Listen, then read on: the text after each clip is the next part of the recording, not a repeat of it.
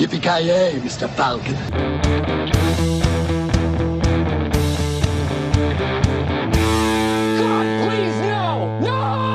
Jajamensan gott folk, hjärtligt välkomna till ännu ett avsnitt av Creative Meltdown Podcast. Ni har med mig Kalle. Och idag gott folk är vi fullskaliga. Och vi har ett specialavsnitt. Vi kommer in lite på det om ett kort tag här, men vi kollar upp lite läget som vanligt grabbar. Så Mr. Avoya Voya, hur är taktpinnen tagen i Luleå? I, det är som vanligt åt helvete. Så Mhm, Inga, inga förändringar där. Jag var på bio i helgen, det var trevligt. Såg den här Mm, nice. krigsfilmen 1917. Den var jävligt bra. Mm. Mm, mm. Men nej, ingenting. Det är bara fortsätta att dö vidare så att säga.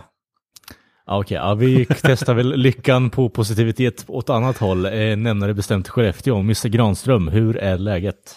Alltså det kommer en jävla massa snö här också.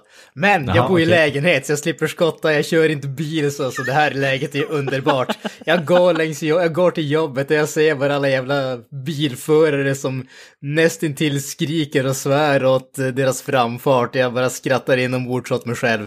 Och så sen så måste jag ju fortsätta gå i tio minuter för det tar ju lite extra länge när man går men Ja fasiken, lite bättre kondition, det kan vara värt det bara för att eh, håna de här bilförande fyllorna.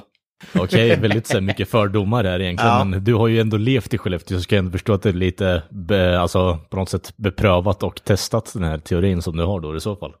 Ja, alltså är det någonting som jag har lärt mig så är det ju att bilförare i allmänhet är jävligt dåliga på att köra bil alltså. Jag, jag vet inte vad det är specifikt med bilförare, men det är som att fotgängare, det är ingen jävel har några problem med att gå. Cyklister överlag hyfsade. De enda som stör sig på cyklister är ju bilförare, men jag tolkar det enbart till cyklisternas fördel och bilförarnas nackdel, för det är ju som i alla andra fall bilförarna som är rena idioter, så att jag menar. Det enda som är dummare än bilförare, jag håller med om jag korkade, det är ju cyklister och gångare. Herre jävlar alltså. Ja, fy fan. Nu är jag gångare själv också. Jag tänkte, jag tänkte börja hålla med dem, men jag går ju också till jobbet själv. Fr- Fråga någon som bor i en eh, större stad vad de tycker om cyklister. Ja, då är det många som har dem på sin deflist kan jag tänka mig.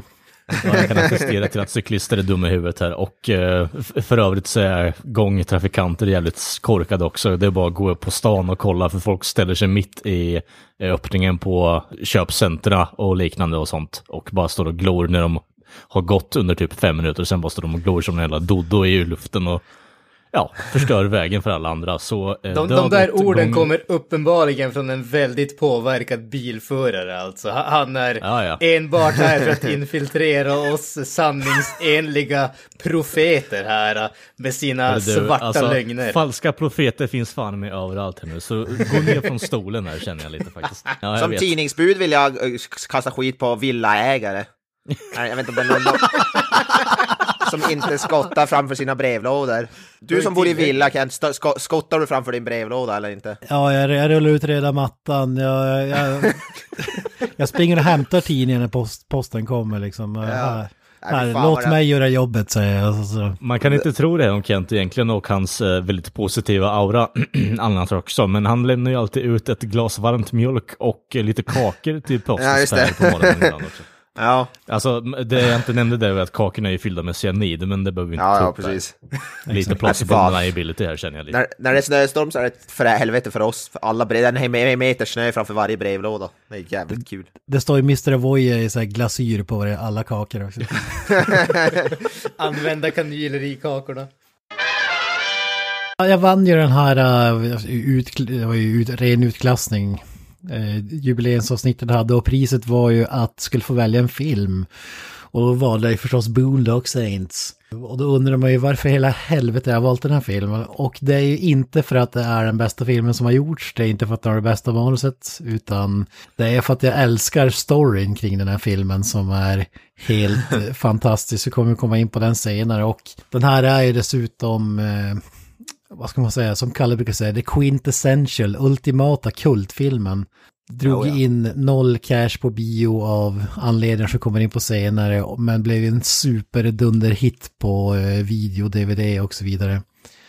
Så den har ju liksom levt sitt eget liv. Så det, det är ju det, det, det finns ju regissörens uppgång och fall.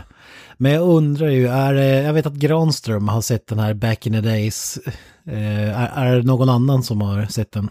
Jag har sett den för typ så 15 år sedan eller något, men jag kommer inte ihåg så mycket från den, men jag har sett den, det har jag. Och eh, jag har väl hört om den och eh, haft den på min bucket list, så eh, det blev väl bara bra att den blev av nu då. Ja, vi går in i slutet, går in på vad vi tyckte om filmen nu. Men eh, Granström, när, när du såg den back in the days, hur länge sedan var det och eh, vad tyckte du då? Alltså det var väl i slutet av högstadiet där skulle jag tro. Alltså det, det, det som jag kommer ihåg av den då så att säga var att jag tyckte att den var oerhört cool. Alltså det, det var en av de coolaste filmerna som jag någonsin hade sett. Alltså det, det var...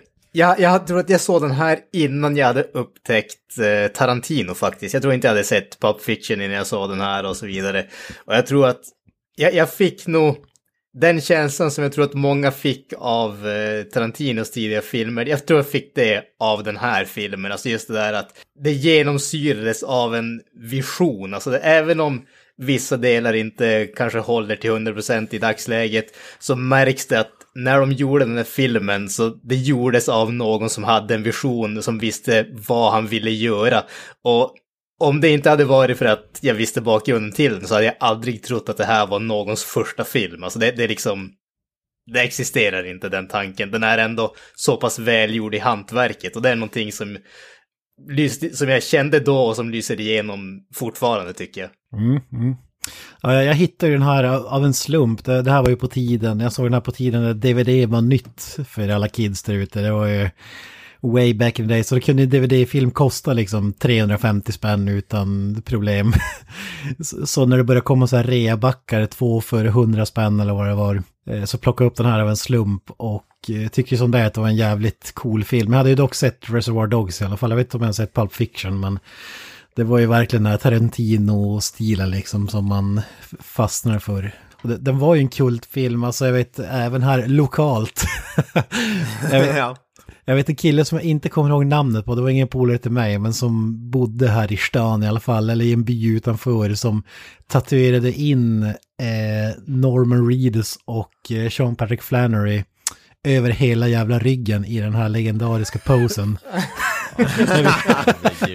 när vi gick typ högstadiet och det var ju bara så här mindblowing. Alltså, men det var ju så, den var ju så jävla hypad. Det är ju ultimata 90-talsfilmen på något sätt också. Ja men alltså det, det var ju, alltså som du säger, det, det är inte bara det här att det är en kultfilm nu, utan det var ju en kultfilm när vi såg den. Alltså även om vi såg den så fort den släpptes på DVD och VHS back in the day så var det ju en kultfilm redan då alltså. Bisarrt nog får man nästan säga. Ja, men det, det var ju verkligen så. Det var ju word to mouth som man brukar säga att Ja. har du sett den här, har du sett den här, du måste se den här. Det, det blev ju så, så till slut hade hela byn i alla fall sett den. Det är ju verkligen Tarantino, alltså eh, inspirerad, han var väl väldigt lovande då också, den här Troy Duffy. Det gick ju åt helvete sen som vi kommer in på, men att den är Tarantino-inspirerad, det ser man ju klart och tydligt i alla fall. Ja, ja precis. Det var, det var i den här filmen jag fick upp ögonen för Norman Reedus och Willem Dafoe som också är med i den filmen. Min lista på husgudar är otroligt lång men det var här kärleken för de skådisarna började i alla fall. Även om Willem Dafoe hade gjort mycket innan så var det första, absolut första gången jag såg Norman Reedus i någonting i alla fall. Som jag minns ja. liksom. Nu är han ju mest känd från The Walking Dead. jag skulle påstå att han är mest känd för Blade 2, ja men det är jag det. ja, precis. Exakt. Ja. Blade 2, ja. Death Stranding har vi. Ja, hans kullstatus blev ju inte sämre att vara med i Blade 2, bästa film som någonsin gjorts liksom. Nej, precis. Men ska vi gå igenom eh, rolllistan lite snabbt? Eh, finns ju en, en del fina namn här. Willem Dafoe till exempel spelar ju en FBI-snut, Paul Smecker. Eh, Sean Patrick Flannery, eh, han fick väl inte lika stark karriär som Norman Reedus, men han är ju en av de som spelar tvillingarna, huvudrollen i, i den här filmen då. Tvillingarna. Ja, Ja, de är bröder, jag tror att de till och med ska vara tvillingar. De, inte enäggstvillingar, men de kan ju, de Okej. är, ska vara Ja, ja, tvillingarna. Ja, ja, ja, whatever. Bröder i alla Ja, fall. Men... bröder i alla fall. Jag tror att det ska vara tvillingbröder, men... Alltså, Sean Patrick Flannery, är det någon som har sett han i någonting annat överhuvudtaget? Jag har aldrig sett den här karln i någonting. Så 3D. Han som är så trevlig. Jävlar! Ja, men då har han ju, hans karriär gått spikrakt uppåt ju. Ja, man är känd från den här Powder i alla fall, den är ganska känd. Han är jävligt bra och så, men alltså, totalt okänd förutom Boondock Saints för mig. Ja, Jag kan inte säga att jag har någon koll på honom heller överhuvudtaget så. Eh, Och så har vi två komiker också. David De La Rocco spelar Rocco. Eh, han, var, han är en ganska okänd komiker, jag tror inte att det är någon mainstream snubbe. Billy Connolly, betydligt mer känd komiker. När jag såg den här filmen hade jag ingen aning om vem fan Billy Con Connolly var och därför funkar det kanske att han spelar en Hannibal Lecter-typ eh, i den här filmen. Om man har sett Billy Connolly göra någonting annat så är det ju jävligt weird. För jag, jag, jag har inte sett så mycket filmer som jag men jag har sett så mycket intervjuer och lite så stand-up och sånt har jag gjort och då är det lite weird att se honom som här badass hitman typ. Så det är ju jävligt konstig clash där. Men han är ju, han är ju cool som fan i den här filmen. Och så eh, filmens Big Bad Guy, det är ju Carlo Roda som jag bara har sett i en annan så-film, oklart Ja, vilken. jag så också, ja precis. Mycket så. Ja. Och jag tror inte att det var de tidigare, utan jag tror att det är de senare, där han också är med. Han är en sån där snubbe som dyker upp i massa Ja, B-aktiga filmer, men man har ingen aning om vem fan det är. Det är en sån nej. snubbe. Han spelar bad guyen i ett av Splinter Cell-spelen, kan jag säga. Splinter Cell Blacklist, han är main, main antagonist.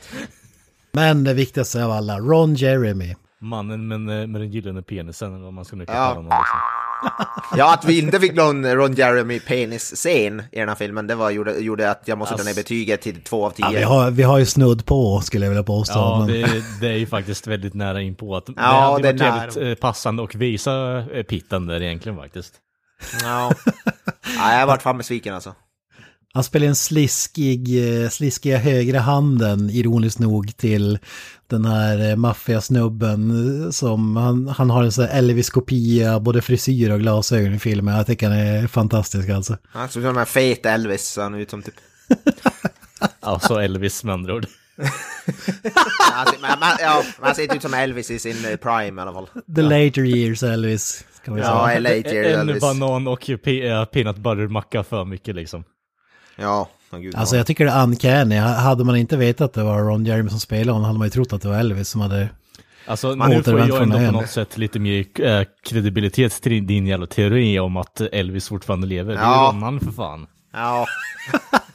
Eller så är Det eller så är det, Elvis var i PS-skådis i 40 Ja. Precis. eller så är det väl den mänskliga kameleonten, kanske Svullo, möjligtvis. Ja, absolut, absolut. Faktiskt också kunna spela den här rollen. Ja, jag tror fan det. Det är fan uncanny. Ja. Han är magisk. Från Jeremy, vilken skådis alltså. Ja, ja, ja, absolut. Ja, det var ju castlisten, vi har några andra namn, men det är som sagt det är inte, den lever inte på skådisarna. Därför, däremot är det ju ganska kul, det finns ju många stories här, alltså vilka som var tänkt att spela rollen. Jag kommer komma in på det senare, men det var ju, studierna var ju superhypade på den här filmen och man, man ville klämma in så många movie stars som möjligt. Eh, och den här Troy Duffy som regisserar filmen, det var hans första jobb. Han, vill, han var ju från dag ett inställd på att han skulle ha Sean Patrick Flannery och eh, Norman att spela de här bröderna för att han ville inte ha något känt namn och det, det tycker jag fan ändå om. Alltså han, eh, sen var det en av anledningarna till att det sket sig med honom och filmbolaget. Eh, Men, men det kommer vi in sen att han vägrade ta in något känt namn utan han ville ha okända så att man inte skulle tänka att ja okej här kommer eh, Mel Gibson liksom utan karaktärerna skulle verka som karaktärer. Jag, jag gillar den typen av tänk. Men de ursprungliga duon var ju Mark Wahlberg och Steven Dorff, känd från Blade. Ja, ja. Det är mycket Blade-kopplingar också. Alltså jag, Blade jag, jag känner ju som att uh, Steven Dorff kan ju ändå passa in där. Han är ju lite sådär udda snubbe. Mark Wahlberg känns ju alldeles för straight man tycker jag. Om du hade bytt ut Steven Dorff mot Sean Patrick Flannery, det tror jag faktiskt hade varit ett plus kanske till och med. Ja, jag, tror, ja. jag tror att han hade passat klockrent i den här rollen faktiskt. Ja, ja, Steven Dorff. Han ser typ ut, han ser nästan likadan ut, höll jag på säga också.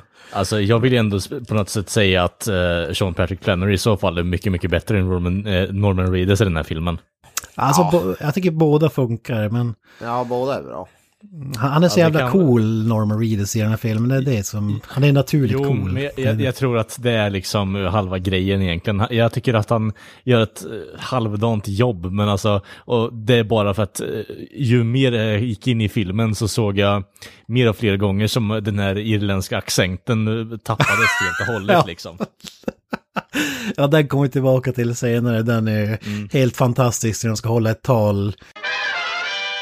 Ja, men eh, Wahlberg och Dorff, de var tvungna att tacka nej på grund av andra jobb, så de blev aldrig riktigt eh, aktuella. Men de här var ju på riktigt. Det var ju Eve, Evan McGregor, en ung, hello there. Johan. Ewan McGregor, ja. Eh, Och Brendan Fraser, känd från Mumien-filmerna. Det hade hade ändå kunnat funka. Det hade ändå kunnat funka. Alltså jag vet inte fan, men det, det är så jävla kul för att den här regissören avskydde tydligen McGregor. Han hade ju något möte där han bad honom dra åt helvete och, och grejer för att ja, de, de klickade inte så det blev inte av. Eh, och den som var tänkt att spela Willem Dafoes eh, FBI-karaktären, det var Kenneth Branagh som såg ut att vara, bli ganska... Alltså, ja, jag vet inte riktigt. Det, Det hade varit en helt annan film. det hade det faktiskt. Det, det hade hade inte det varit eh, The Willem Dafoe Show hade det inte varit direkt. Alltså, Men- Brendan, jag tänkte, jag tänkte att Brendan Fraser när rollen, så Arnold Vosloo som den här bad guyen. Den här. Hela Mumien-casten liksom. Ja, fan guld. Brendan Fraser och John Hanna som bröderna. Fan. Ja, det ja var- exakt. Är, det, är det Billy Zane som eh, liksom eh, Ron Jeremy-karaktären då eller? Nej, för Ja, fasiken, han är ju Rocco. Nice. Ni kommer ju älska dem. Ja, det är två alternativ. Sen var Patrick Swayze uppe för diskussion och det var för att eh, när den regissören blev så hypad eh, så blev han på något sätt polare med Swayze, men det sket sig med honom också. Och Harvey Weinstein, som köpte manuset Oh av. Troy Duffy, ville trycka in, håll i er, Sylvester Stallone. Oh my Jag tycker god. att vi kan Jävlar. använda ett annat ord än trycka in här kanske, men eh, Ja. Harvey Weinstein gillar att trycka in saker har vi hört. Ja, han, han ville forsa sig in där så att säga. I någon, i någon bubbelpool. Ja, men tänk, tänk er Sylvester Stallone i Willem Dafoe-rollen här, det hade varit helt fantastiskt alltså. alltså... Ja. I- ingen förstår vad han säger. Hej! ta sam- Ma- man måste ha subtitles för att förstå vad han säger. Alltså, det, det,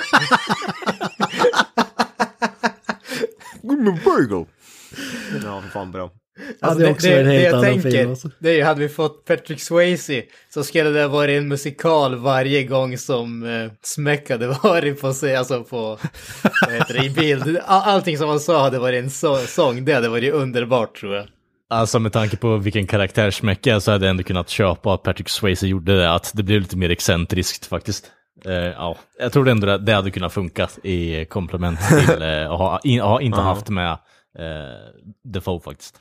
Ja, Patrick Swayzes danssteg hade ju kommit till användning, helt klart. Ja, ja. Ett dansnummer. Det är bara vad den här filmen saknade. Nobody put smack in the corner. Nej. Nej, i och för sig, vi har ju vissa, i och för sig, vi har ju några dansnummer typ med Willem Dafoe. Eh, det var rollistan. Vi, vi går in på Troy Duffy, här, regissören, och jag tänker, vem fan är det? Alltså jag är spänd på att höra det här, alltså jag har inte hört den här historien. Storytime. med all rätt. Jag tror att han var en Boston-snubbe. Eh, han och hans brorsa flyttade till LA. Eller han hade ett gäng brorsor, men en brorsa som han flyttade dit med. Eh, han var 26 år gammal, eh, jobbade, tänker så här, ni är 26 år gammal, ni jobbar på en bar som bouncer, alltså dörrvakt. Ni drar omkring där, ni har en polare som, eh, som berättar att ja fan, jag, jag brukar skriva filmmanus. Åh fan, det låter som en bra idé. Kan jag få låna ett av dina manus och ha som mall och så ska jag, ska jag försöka testa skriva ett eget manus.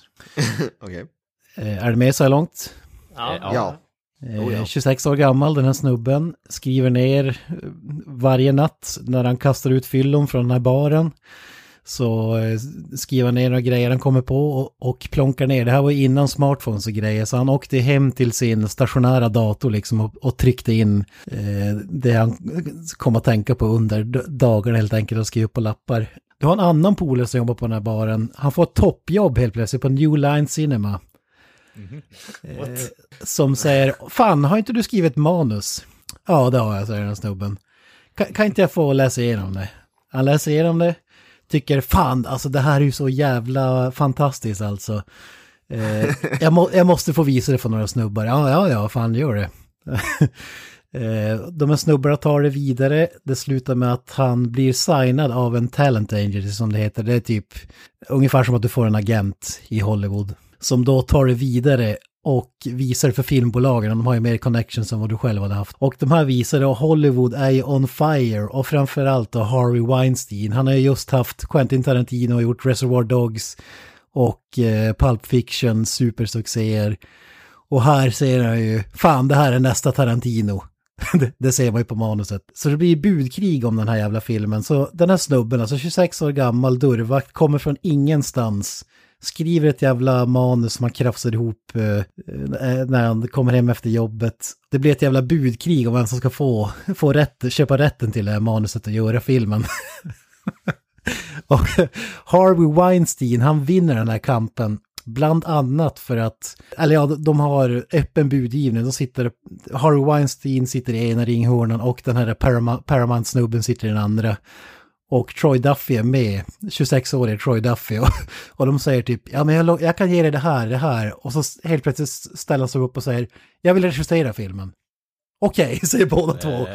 Du får regissera filmen också. 26 år gammal dörrvakt ska regissera den här filmen.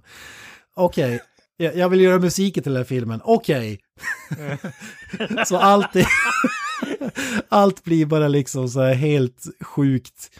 Eh, och han säger, han säger, jag har sagt i en intervju idag, att han ångrar liksom att han var så jävla utnyttjade situationen på det sättet. Att liksom, jag ska regissera, jag ska göra allting, för att han hade inte gjort någonting. Alltså han var en dörrvakt från uh, ingenstans som bodde i ett crackhouse med sin brorsa liksom.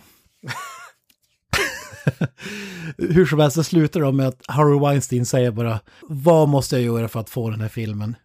Och då, då säger Troy Duffy, How about a big fat kiss on the lips? Och eh, så han får ju den kyss av Harvey Weinstein och han är så jävla nöjd efterhand efter den metoo-grejen att han, the tables were turned, alltså han sexually harassed Harvey Weinstein för att få den här filmen gjord.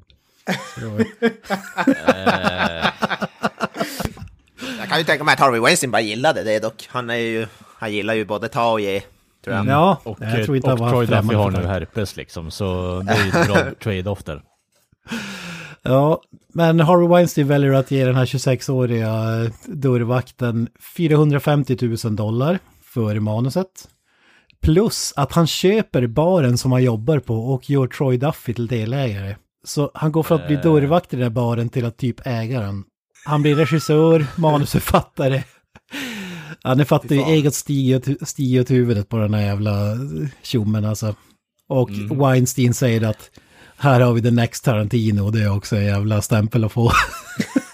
ja, speciellt på den tids, alltså den tidepoken liksom, helvete. Ja. Och vi är inte klara där, utan han, han och hans bröder har ju ett skräpband som heter The Brood vid det här tillfället. Nice. Eh, han har ju fått in då att han ska göra musik i den här filmen också. Och då hör Madonna, som var stekhet på den här tiden, hennes skivbolag hör av sig och säger fan vi vill skriva skivkontrakt med er också för att ja, vi vill vara med på det här tåget. Alltså, vad fan. Du kommer bli nästan Tarantino, du gör musik, du kan allting, du är gud, vi vill signa er. Ni är the next big thing. Men riktigt så bra går det inte. Filmen skulle dessutom ha en budget på 15 miljoner dollar. Så du kan ju tänka dig, alltså Harry Weinstein, han ger i runda slängar typ 170 mille eller någonting. Som den här dörrvakten har leka med, 26 år gammal. Alltså, ja, Jesus Christ. Har man på något sätt kommit överfund med varför de har slängt ut så jävla mycket pengar och gamblat på det sättet eller? Nej, men han, de var ju säkra på att han var ju den next Tarantino, de ville inte missa det för att han har gjort supersuccé. Du vet, sådana här filmer kostar ju inte, det är inte som att göra Marvel-film med massa specialeffekter och grejer, utan de är ju billiga att göra och drar in hur mycket cash som helst och mm. grejen med det här var ju att, ja men fan nu har vi ett samarbete, vi kommer göra massor med filmer tillsammans eh, framöver liksom. Det här var ju, det var deras guldkalv, alltså M. Night Shyamalan, The Next Spielberg, det var ju på den eh, nivån alltså. Jo, jo, men bara genom ett manus liksom. Det, det låter lite så här Lite, eh, nu vill inte jag, nu är jag den första som brukar pissa på Hollywood rakt igenom, men jag kan ju tycka att de borde ta, kunna ta lite bättre affärsval än bara lita blankt på att någon snubbe från Boston har skrivit ett manus liksom. Ja men det är som man ger eh, hela Star Wars-franchiset till Ryan Johnson som har gjort en film liksom. Alltså ibland, det är sån sak som händer liksom. Jag, jag jo, tror... Han har ju gjort en film liksom. Ja, i och för sig. I och för sig. ja, men sen, sen, tror jag alltså, även om det är oerhörda summor för oss. Alltså när det kommer till filmbudgetar och allting. Jag, jag, tror att den här historien, hade det här gått som, som de ville, eh, ville och ville, men med det menat att Troy Duffy inte hade gjort sig, sig själv till fullständigt åtlöje. Även om den inte hade varit liksom en extrem framgångssaga så tror jag att det här är små pengar i sammanhanget. Alltså det, det här är liksom en, en risk take som det, är- det är värt risken så att säga. Orsaken till att vi hör om det nu, det är bara för vad som händer med Troy Duffy i den här historien som vi kommer att få veta resten av alldeles nu. Jag tror att det är där, det, det är bara därför det som gör det speciellt rent monetärt egentligen. Ja, Ja, men så här- det är lite intressant, liksom att eh, Hollywood ändå på något sätt eh, hyllar upp den här människan som de knappt har hört någonting om innan, annat än att han har skrivit ett manus. Det är lite det Ja. jag tänker på. Ja men det här manuset är ju så jävla bra, det är klart. ja men, ja, Det men är så, nästan då, Tarantino, hade du inte hört det? Ja exakt. Nej, precis.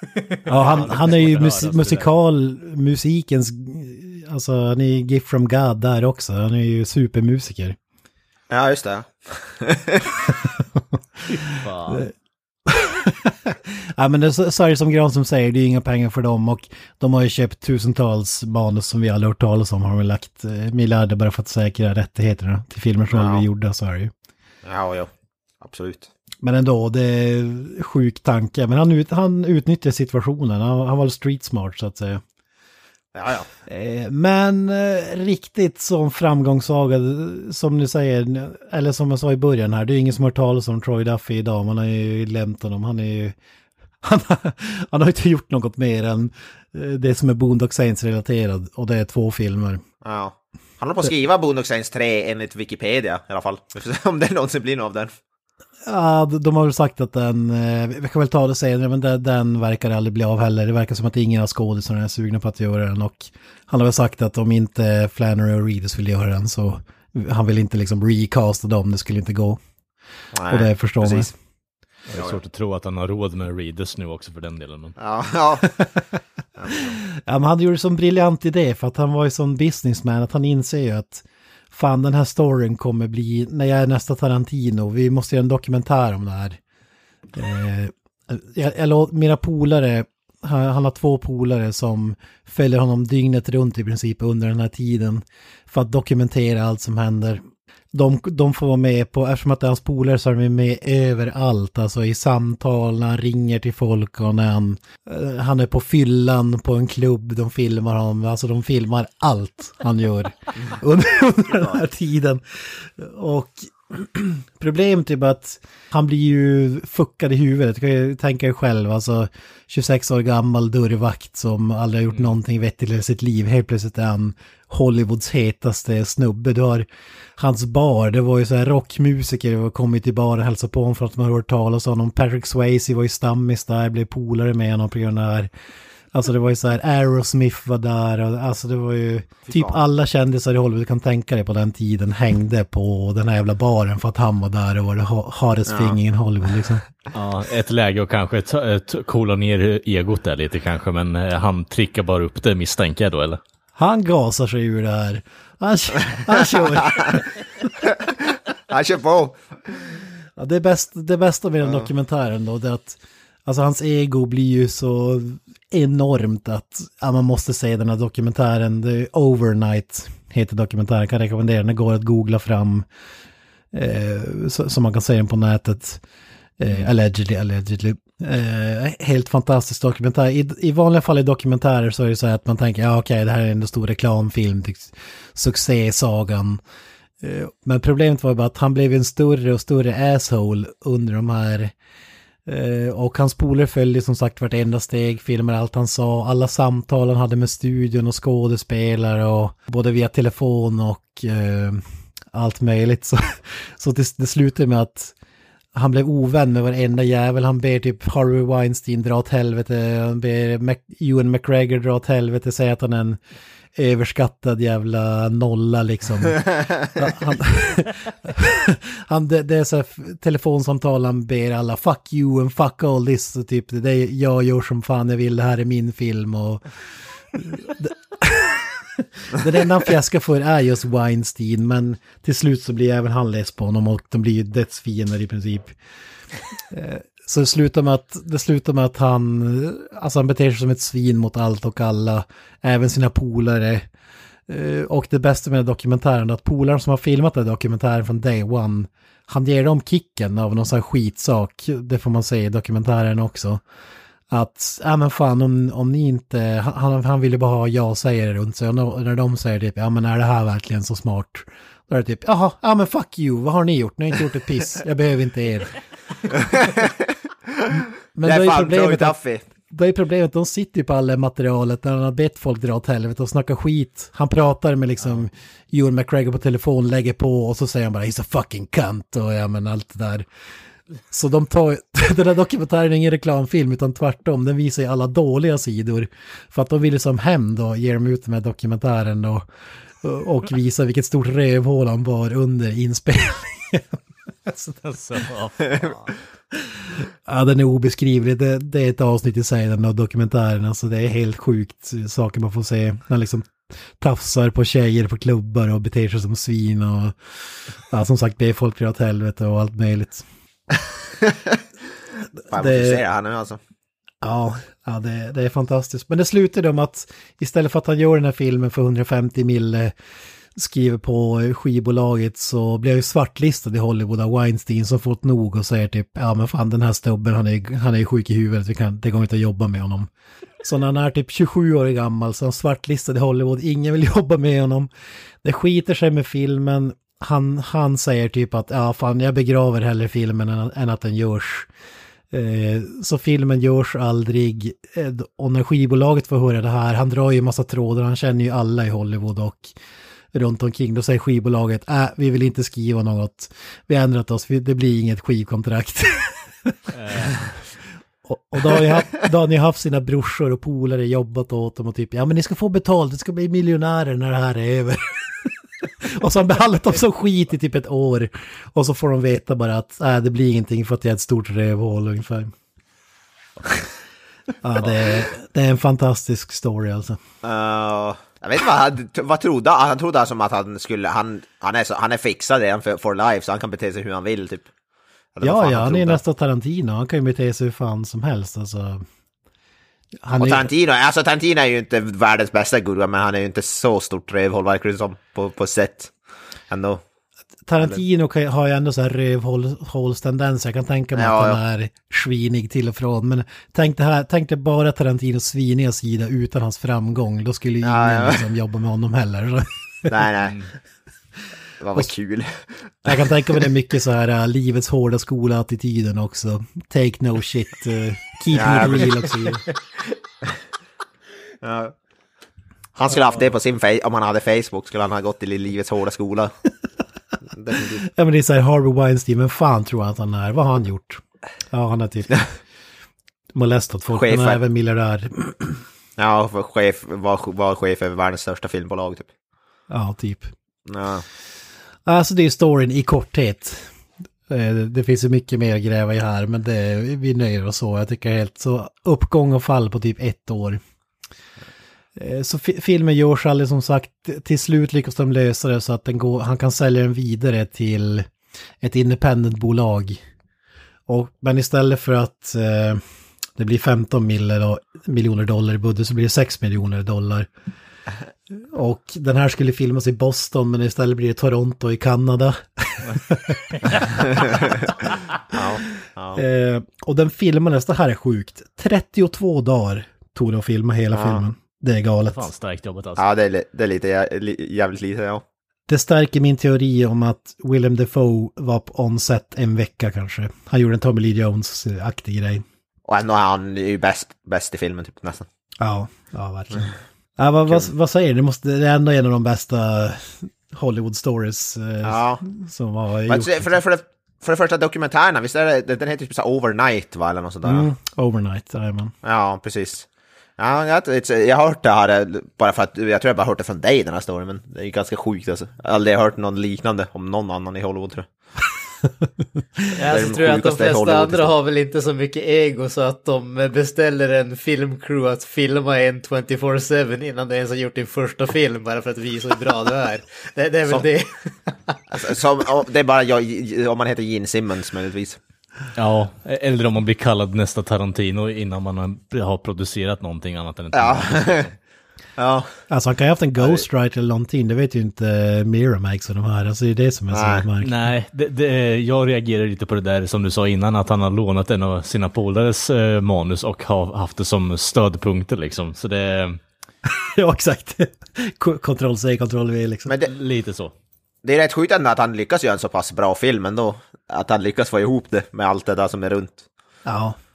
Alltså nu ska vi säga att filmen vi fick till slut var ju garanterat något helt annat än det han lämnade in manusmässigt kan jag tänka mig. Men alltså jag, jag var och kollade upp på videon, den fick ju fan då, just när den kom ut så var den ju ganska sågad den här filmen. Det trodde inte jag, jag trodde den hade varit så hyllad från första början, men Med det tanke- var den ju tydligen inte. Med tanke på hur eh, uppenbart det har blivit att eh, ja, filmstudios och liknande håller på och mörkar med recensioner och liknande kan det inte vara helt omöjligt att de har blivit eh, omtalade, äh, sagt åt, åt, alltså, fan ska jag säga, Ombedda. och, eh, Påverkat. re- Ja, Ja. precis. Att eh, de bara, ah, men den här killen är dum i huvudet, eh, kan vi eh, begrava den här filmen eller? och Och hur i helvete lyckades, lyckades han få ihop pengar till tvåan alltså? Fy fan. Ja men det blev ju en, dun, det blev ju en dunderhit, alltså. Det ska man säga också, Film, filmen gavs ju ut, men problem, han har ju ganska mycket otur också den snubben. När han ska gå upp på bio, då Columbine-skjutningen ganska omtalad. Jag tror alla vet vad det är, Bowling for Ja. Columbine, Ja. dokumentären Ja, och så precis. vidare. En school shooting, alltså en av de första var det väl i, i Och USA. en, av de, och en av de värsta hittills typ. En av de Ja, precis. grov... Ja. Det, det var ju, ja det var ju, det var ju 9-11-klass på den nästan. Alltså Ja. i Ja, svall, nu. svallvågorna liksom. Ja, exakt. Då, de, då kom massa så här politiker och började skylla på tv-spel och hårdrockmusik och sånt där. Ja, Marilyn Manson. Marilyn, var. Marilyn Mansons fel var det ju, allt, hela Columbine var ju typ Marilyn Mansons fel sa de ju. Vilket kan vara det sjukaste fortfarande jag har hört i hela mitt liv. Alltså. Marilyn Manson och GTA, det var ju det som låg bakom. Ja, ja, exakt. ja, för fan. Ja. Ja men då, den här skulle gå upp på bio just, men då hände ju det här just innan så då vågar inte filmbolagen eh, dra ut den för att en film om några snubbar som köper en massa vapen och tar lagen i egna händer och skjuter ihjäl folk var ju kanske inte rätt läge att släppa då enligt eh, moralpoliserna i USA. Men, men hur som helst, Boonlock Saints gick ju bara två dagar på Selected Theaters. Så det blev också ett jävla nederlag för honom. Men när den släpptes då på hemvid så blev det en dundersuccé och drog in hundratals miljoner liksom. Så den är ju verkligen eh, kultfilmernas eh, kultfilm på, på det sättet. Eh, ska vi ta handlingen lite snabbt? De irländska bröderna Connor och Murphy McManus ser sig själva som utvalda av Gud att utrota all on- ondska, men de våldsamma metoder de använder sig av gör att FBI-agenten Paul Smecker börjar spåra dem för att eh, få stopp på deras framfart. On the streets of Boston, This was no gangland assassination. It was way too sloppy. Something went wrong here. An FBI agent is on a case. All the low lifes in the quiet city of Boston start dropping dead, and you think it's unrelated. They're all bad guys. Now they're all dead bad guys. The victims are the mob. What we have here, gentlemen, is the beginning of the first international mob war. And the hitmen think they're on a mission from God. Anybody you think is evil. Don't you think that's a little weird, a little psycho? Sort of like 7 Eleven. We're not always doing business, but we're always open. That is nice and put. Och man kan väl säga att det här är ju lite av en superhjältegrej. Det, man kan dra paralleller till Batman och kanske lite Punisher med tanke på hur, hur råden är alltså. Men det, det handlar alltså om några snubbar som ser massa orättvisa eh, brott och så vidare ske. Ingen gör någonting åt det och då bestämmer de sig för att fan det här ska vi lösa. Men det, Ja. twisten med filmen är att de är värdelösa, de har ingen aning vad de gör. Alltså de misslyckas fast lyckas ändå med det de har tänkt. Och det är därför jag gillar den här filmen också. Det är ju mer Ja. en komedi än en actionfilm skulle jag vilja hävda. Och ändå, eh, det är det som ändå är de sjukt bra på att mörda folk av någon anledning. De, kan, de är typ jävla John Wick typ. Ja, Dödat på alla. Det, det tyckte jag var lite så här fånigt egentligen. Det finns en specifik scen där de bara, eh, Willem Dafoe konstaterar bara This is a professionally made shot. And this is a fuck, poor ass fucking shot liksom. När de eh, har tagit in en annan snubbe liksom. Eh, alltså att de är på något sätt elittränade redan från början när de knappt har hållit i pistoler tidigare. Om man nu har fattat filmen rätt. Ja, men Kalle, du missar ju poängen med hela filmen. Alltså, här, här har vi ju en... eh, det är lite som i True Detective säsong 1. Alltså, vi, vi kommer väl in i det i första scenen, kommer förklara utförligare, men som filmen är gjord, att man får ju se eh, de här snubbarna göra... Eller först får vi se utredningen. Eh, och där är det typ, åh det här är professional hitman och så vidare. Men när vi får se hur det egentligen gick till så var det bara en ren jävla slump. Det är ju det som är skämtet. Det är inga professional hitman eller professional shot, utan det är bara ren jävla tur att de lyckades sätta kulan i huvudet på någon eh, eller och så vidare. Det, det är ju det som Jo. är skämtet med hela filmen. Att Willem Jo, Dafoes alltså- teori först är att det är några typ två John Wick-snubbar som går, lo- går loss i stan. Jo, jo, alltså, Men det är egentligen inte är det den- två clowner som Ja. liksom snubblar sig fram och Ja. Ja, det är inte folk. den scenen, det är inte den scenen specifikt som jag tänker på. Det är när Ron Jeremy är i huvudfokus. Strippklubben, ja. ja, precis. Det är, som, det är den kommentaren som sticker ut för min del. De andra grejerna är jag helt med på att det är fucking fluk. För de är ju inte tränade hitmen direkt, som du säger. Nej, precis. I scenen du tänker på, därför, varför han säger så, för att de skjuter typ fyra skott och fyra pers dör och helt plötsligt är det någon som har skjutit tio skott och missat åtta. Alltså det, Ja. det är därför han säger att det är bad shooting. Men hur som helst. Jo, jo. Det, det här är ingen film som man ska ta på allvar. Det, det, det här är ju... Jag gillar ju den här typen av filmer. Alltså den försöker ju inte vara verklighetstrogen eller, eller sådär. Utan den är ju bara underhållande och komedi och tar sig inte någon på allvar någonstans liksom. Den, den tar ju inte hänsyn till logik eller någonting. Det hade ju huvudrollsinnehavaren varit döda redan efter första scenen. Alltså, i alla Ja, fall en av dem. eh, Och Willem Defoes karaktär hade nog antagligen fått komma in på och haft ett eh, samtal med HR på sitt företag där, men vad vet jag liksom. Ja men det här är hårda 90-tal, Kalle. Fan, det är så bra. Ja, ja. Det är hårt. Ja, det hårda 90-talet där FBI-agenter drar på massa klassisk musik, dansar omkring på en brottsplats och eh, kallar folk idioter och skit. Ju vilt. Nice. Och dessutom är han en homosexuell homofob, vilket jag tycker. De Ja, det är fan, det är fan, ja, det är någonting nytt. Det är någonting man aldrig har sett sen, innan eller efter det. I just wanna cuddle. Ja. Ja. Ja. Fan vad kung. Ja, hum humorn här, den här filmen hade aldrig släppts idag med den här humorn. Alltså en studiofilm i alla fall. Eh, Den är inte PK någonstans, men den är jävligt rolig måste jag säga. Ja. Men vi, vi kastar oss in i filmen och redan första scenen då, då får vi träffa de här bröderna. Eh, Connor och Murphy, alltså Norm Reedus och Sean Patrick Flannery. Och jag har alltid varit konfunderad kring eh, början här. Den börjar med att utspela sig i en kyrka då i något... Eh, det ska vara i Boston då, så det är irländsk musik och grejer. Eh, och så är det en präst som håller eh, typ... Så Sermon typ, eller vad det heter på engelska. Ja, någon slags ceremoni. Predikan. Ja, exakt. Eh, går upp i talarstolen och snackar med folket liksom att det var eh, det var något brott som begicks men det var ingen som gjorde någonting och så vidare. Och under tiden han har det här talet så går bröderna fram eh, fram till eh, prästen, då, då är det en stor Jesus-staty, Eh, eller vad man ska kalla det, bakom honom. Och då är det som några präster bara, fan ska vi stoppa dem? Och så är det någon som säger bara, nej, nej, nej, det här är lugnt. Eh, det, alltså de säger inte det, men de visar det typ att, och så går de fram och kysser fötterna på den här eh, Jesus-statyn, eller vad man ska kalla det. Och så går de ut igen. Och så säger de typ att, yeah, he finally gets, the reverend finally gets it, eller något sånt där. Typ att, ja men ingen gör någonting, det är dags att ta saken i egna händer. Men här undrar jag, vad tror ni? Alltså, det är så jävla förvirrande för att det är som folk respekterar dem som att de är de här vigilante personer som älskar det här folket för att de gör det polisen inte klarar av typ. Men i det här skedet av filmen har Army inte ens i närheten att vara de karaktärerna. Jag vet inte vad ni säger. Jag skulle bara säga att de är väl kanske, att alla, det är sån där grupp där alla känner alla typ. Det är väl det typ, är det inte typ bara Irish people typ i hela kyrkan antar jag? Kanske är bara någon sådär, någon sån grej att bara, ja, det är de, de, de, de, är igen, de kän, känns av alla, alltså de är igenkända av alla liksom. Alltså de kommer I- ju på, precis, de kommer ju på något sätt eh, in på det lite senare att ja, men hela området eh, kallar dem änglar, de är jättetrevliga grabbar och så vidare. Eh, Jag vet inte om vad de har för koppling till, hon som blev mördad där, som de tar upp i eh, ceremonin eller predikan där i början. Men eh, det kan ju vara någon nära bekant eh, som, som gör att de låter dem gå fram till altaret och kyssa Jesus-statyn och liknande. Mm. Ja, jag, tror, jag tror bara ett exempel, alltså.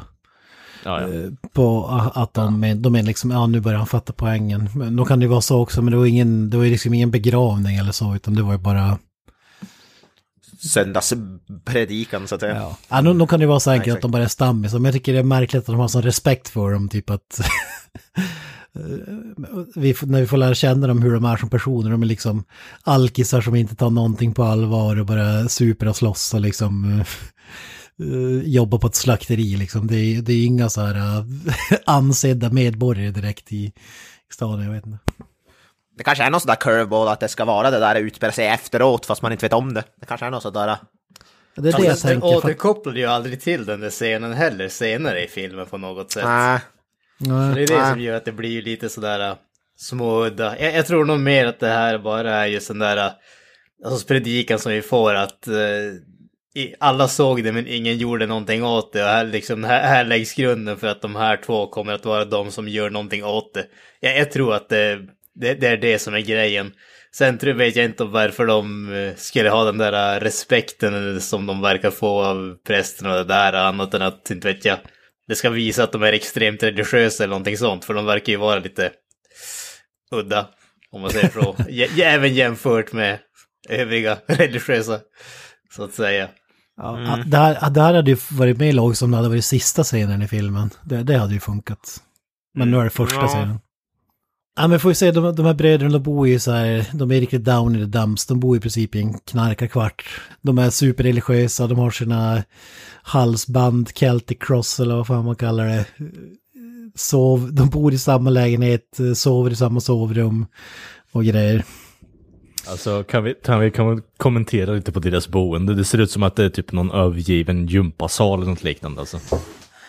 Alltså, det, det som jag känner är den mest relevanta grejen här i så fall, det är ju att de verkar ha en toalett som bara står mitt inne i lägenheten utan någon Ja. sorts eh, dörr eller någonting sånt. Den bara är där. Ja, de sover ju bredvid duscharna också, så det, det är ju det som är lite speciellt med det här boendet faktiskt. Ja men det är en, varför, varför man kallar det Troy Duffy för The Next Tarantino också, det var ju för att filmen hoppar i tid. Och sen knyter den samman historierna. Inte riktigt på samma sätt som en Tarantino-film, men snarlikt. Nej, det, det blir mer typ en Family Guy flashback-aktigt liksom. Ja, exakt. Men, men jag, jag gillar fan det greppet, alltså, för jag har ju så otroligt svårt för filmer som dribblar med tid och hoppar i tid och sådär. Men jag tycker ändå att den här filmen löser det på ett intressant sätt. Alltså, just innan man förstår att okej, här kommer hell breaks loose och folk kommer dö, då klipper vi. Och så klipper vi till typ dagen efter när poliserna kommer till brottsplatsen. Eh, och så går de igenom vad de tror hände. Eh, och så sen klipper vi får vi se sen vad som egentligen hände. Så det, tycker det är greppet coolt tycker jag funkar ändå. Jag vet inte vad ni säger om det. Men... Ja. Alltså, den där gången jag kan tycka Jag tycker att eh, Flashbacks-grejen funkar helt och hållet är när den scenen där Willem Dafoe är med och blir någon form av narrator eh, kring händelseförloppet. Det är typ den enda gången jag kan tycka att det fungerar. Annars så kan, kan jag hellre ha någon form av, eh, vad ska man säga, kronologisk ordning på filmen istället, lika gärna faktiskt. Alltså jag tycker Ja. faktiskt om det där. Jag tycker om just Ja, det där tidshoppet. Jag tycker det, det gör att det känns lite annorlunda och så gör det att man får den här, alltså som, som Kent säger, alltså just det här att vi får den här utförliga teorin av uh, Willem Dafoe, liksom hur de här professionella mördarna har gjort det och sen får vi den här helt andra vändningen att det är i stort sett två stycken clowner som är utfört dåligt i verkligheten. Jag tycker om den vändningen, det hade inte funkat om man hade gjort det i kronologisk ordning, att liksom hade fått clownerna först och sen ska vi få den där seriösa teorin, utan vänder du på det så blir det mer som ett skämt tycker jag. Ja, ja. Ja, det är det som Ja, är, det det, är här, det- här hade ju bara varit en generic actionkomedi om vi inte hade haft eh, de elementen liksom. Nej, jag vet inte riktigt om jag håller med dig faktiskt. Jag, sen så vet jag inte riktigt. Jag, det är nästan som man måste klippa om den här filmen för att kunna se om det fungerar på det här sättet också. Men jag tror ändå det finns eh, utrymme för att det ska kunna fungera faktiskt. Ja, jag, jag tycker ändå det, det funkar. Men det, den här scenen, en av de första scenerna är ganska ikonisk här. Den här toastolen comes ju into play. För att eh, på den här baren så kommer det ryska goons som plockade ur en serietidning liksom. Sergej och eh, ja, den, den typen av stora flintskalliga snubbar. Så Maffia, mafioso-aktiga aktiga snubbar och det är ju ryska maffian då. Som håller på att utpressa deras eh, stamkrog som ägs av en gammal snubbe med Tourettes syndrom. Eh, Ja, han är ju fan kung alltså. Fuck shit! Fuck! Ja, så jävla bra. Ja, och när de, eh, han- hans typ kontraktet går ut, eh, de håller på att pressa honom på pengar, vill att han ska flytta därifrån för att, jag minns inte vad fan det var, de ska göra någonting med lokalen. Och så typ, ja men vad fan, ni, ni kan väl i alla fall få hålla, be ha honom hålla öppet resten av veckan eller vad de säger. Och de säger bara njet. Njet. Tar av sig handskar. Och då, här är Troy Duffy faktiskt med himself, en cameo. Alltså, Eh, Han är den flintskalliga snubben med jeans eh, hängselbyxor som eh, gör fuck you åt de här ryssarna, moget nog. ja fy fan. Lagom så här 90-tals edginess. Men eh, ja, det är bra liksom. Badass. Ja. ja, men det, en av ryssarna slår ju den ena brodern och eh, då rinner det över för alla, då är det full bar fight. Eh, och så klipper vi då till, eh, ja, med dagen efter, där, där det ligger par dö, döda ryssar i en gränd. Där den ena har bandage över hela röven och huvudet. Eh, och eh, Alltså, rövbandaget kan nog vara liksom en av de bättre delarna med den här filmen faktiskt, in- initiellt i alla fall. Det blir mycket, mycket bättre mot eh, slutet och liknande, men god damn alltså. Det, det, var så här, inte riktigt väntat att man skulle se rövbandage i en sån här typ av film faktiskt. Nej, fan guld. Ja, då, då undrar man ju typ, vad, vad fan var det som hände under den här, hur, hur, hur, Ja. spår, hur spårar det ur så mycket att en snubbe har bandage över hela reven liksom? Det, en redig jävla hemorrojd alltså. Ja, ja, vad fan. Har ni aldrig haft det? Jag har det just nu. ja, då har vi ju Detective Greenlee, en supersnut, eh, som spelas av en snubbe som faktiskt heter Bob Marley, sjukt nog. Ja, ja, det, det är ju det mest eh, anmärkningsvärda med den här snubben, att han heter Bob Marley. Han, han är också komiker för övrigt. Och eh, ha- han är liksom motsatsen till alla de här stereotypa detektivsnubbarna som fattar alltid, mi- jaha okej det var så här det gick till och typ, eh, ja, Willem Dafoe. Han är motsvarigheten, så innan Willem Dafoe dyker upp då är det bara vanliga eh, snutar som ska lösa det här och han har ju sina te- teorier då. Vad fan Det är seriekrossare på våra händer här grabbar. Ja, that's a huge fucking guy! typ en snubbe som väger 300 kilo eller vad fan han säger. Jag gillar, jag gillar hans polare liksom verkligen bara tokstirrar på den bara really. Ja. Ja, det är så jävla bra att han är så självsäker på att han vet exakt vad som hänt. Och så håller ett tal, så är det mest långsökta jävla teorin. Och så bara, och så de bara som du säger, bara skakar på huvudet, nej. Okej, vad säger du om det här då? Och så kör, kör, kör en till teori. Och då dansar ju the badass FBI detective eh, Willem Dafoe. Smäcker. Mm. Smacker kommer in, lyssnar på det här. Ja, liksom, sen är det en grej genom hela filmen att han hånar alltid den här snubbens teorier och allt han säger för att det är så idiotiskt. Typ hånar honom, kommer in, tar över showen och det tar ju honom typ så här fem minuter att lista ut exakt vad som har hänt. Så han är ju motsatsen då till Detective Greenlee så att säga. Ja, men vad säger, det här är ju en fantastisk scen. Det, det dat- daterar ju filmen så in i helvete när han tar fram sin Sony Walkman, sed, bärbara CD-spelare och lyssnar på klassisk musik samtidigt som man går igenom Vadå? brottsplatsen. Så, vadå, så är det där någon peak mot min Walkman som jag använder på jobbet då eller? Jag hade ju typ en sån där skakminne, fem sekunder eller vad fan det var. Ja, Jag, jag hade något liknande jag med, fast min hade ju inte så här skakgrej, så, så fort man rörde på sig med den där så hackade ju skivan och då kunde man inte lyssna på två minuter till. Och då bara, ah, sitt still då för fan. Bärbar sp- spelare som du bara kan ha när de ställer den på ett bord, typ. Ja, exakt. Men det här är jävla bra, för han dansar ju omkring och håller på. Den verkar ju vara top of the, top of the line så att säga. Han är FBI-agent, det är klart han har flis på kontot. Ja, jag älskar den här scenen, som du säger, han dirigerar ju som musiken samtidigt som man snurrar runt där på brottsplatsen och liksom... Ja men det är här det får något form av försmak på att okej, Willem Dafoe kommer inte bara tugga på alltså, bakgrunden, utan han kommer så här, sluka den hel och spotta ut den och sen äta upp den igen. Eh, Vilket, ja, det här är så här, jag vet inte om ni har sett plutonen, men dödsscenen han har där, när han håller på och dör i två eller tre minuter, eller vad fan det håller på att sticka upp armarna.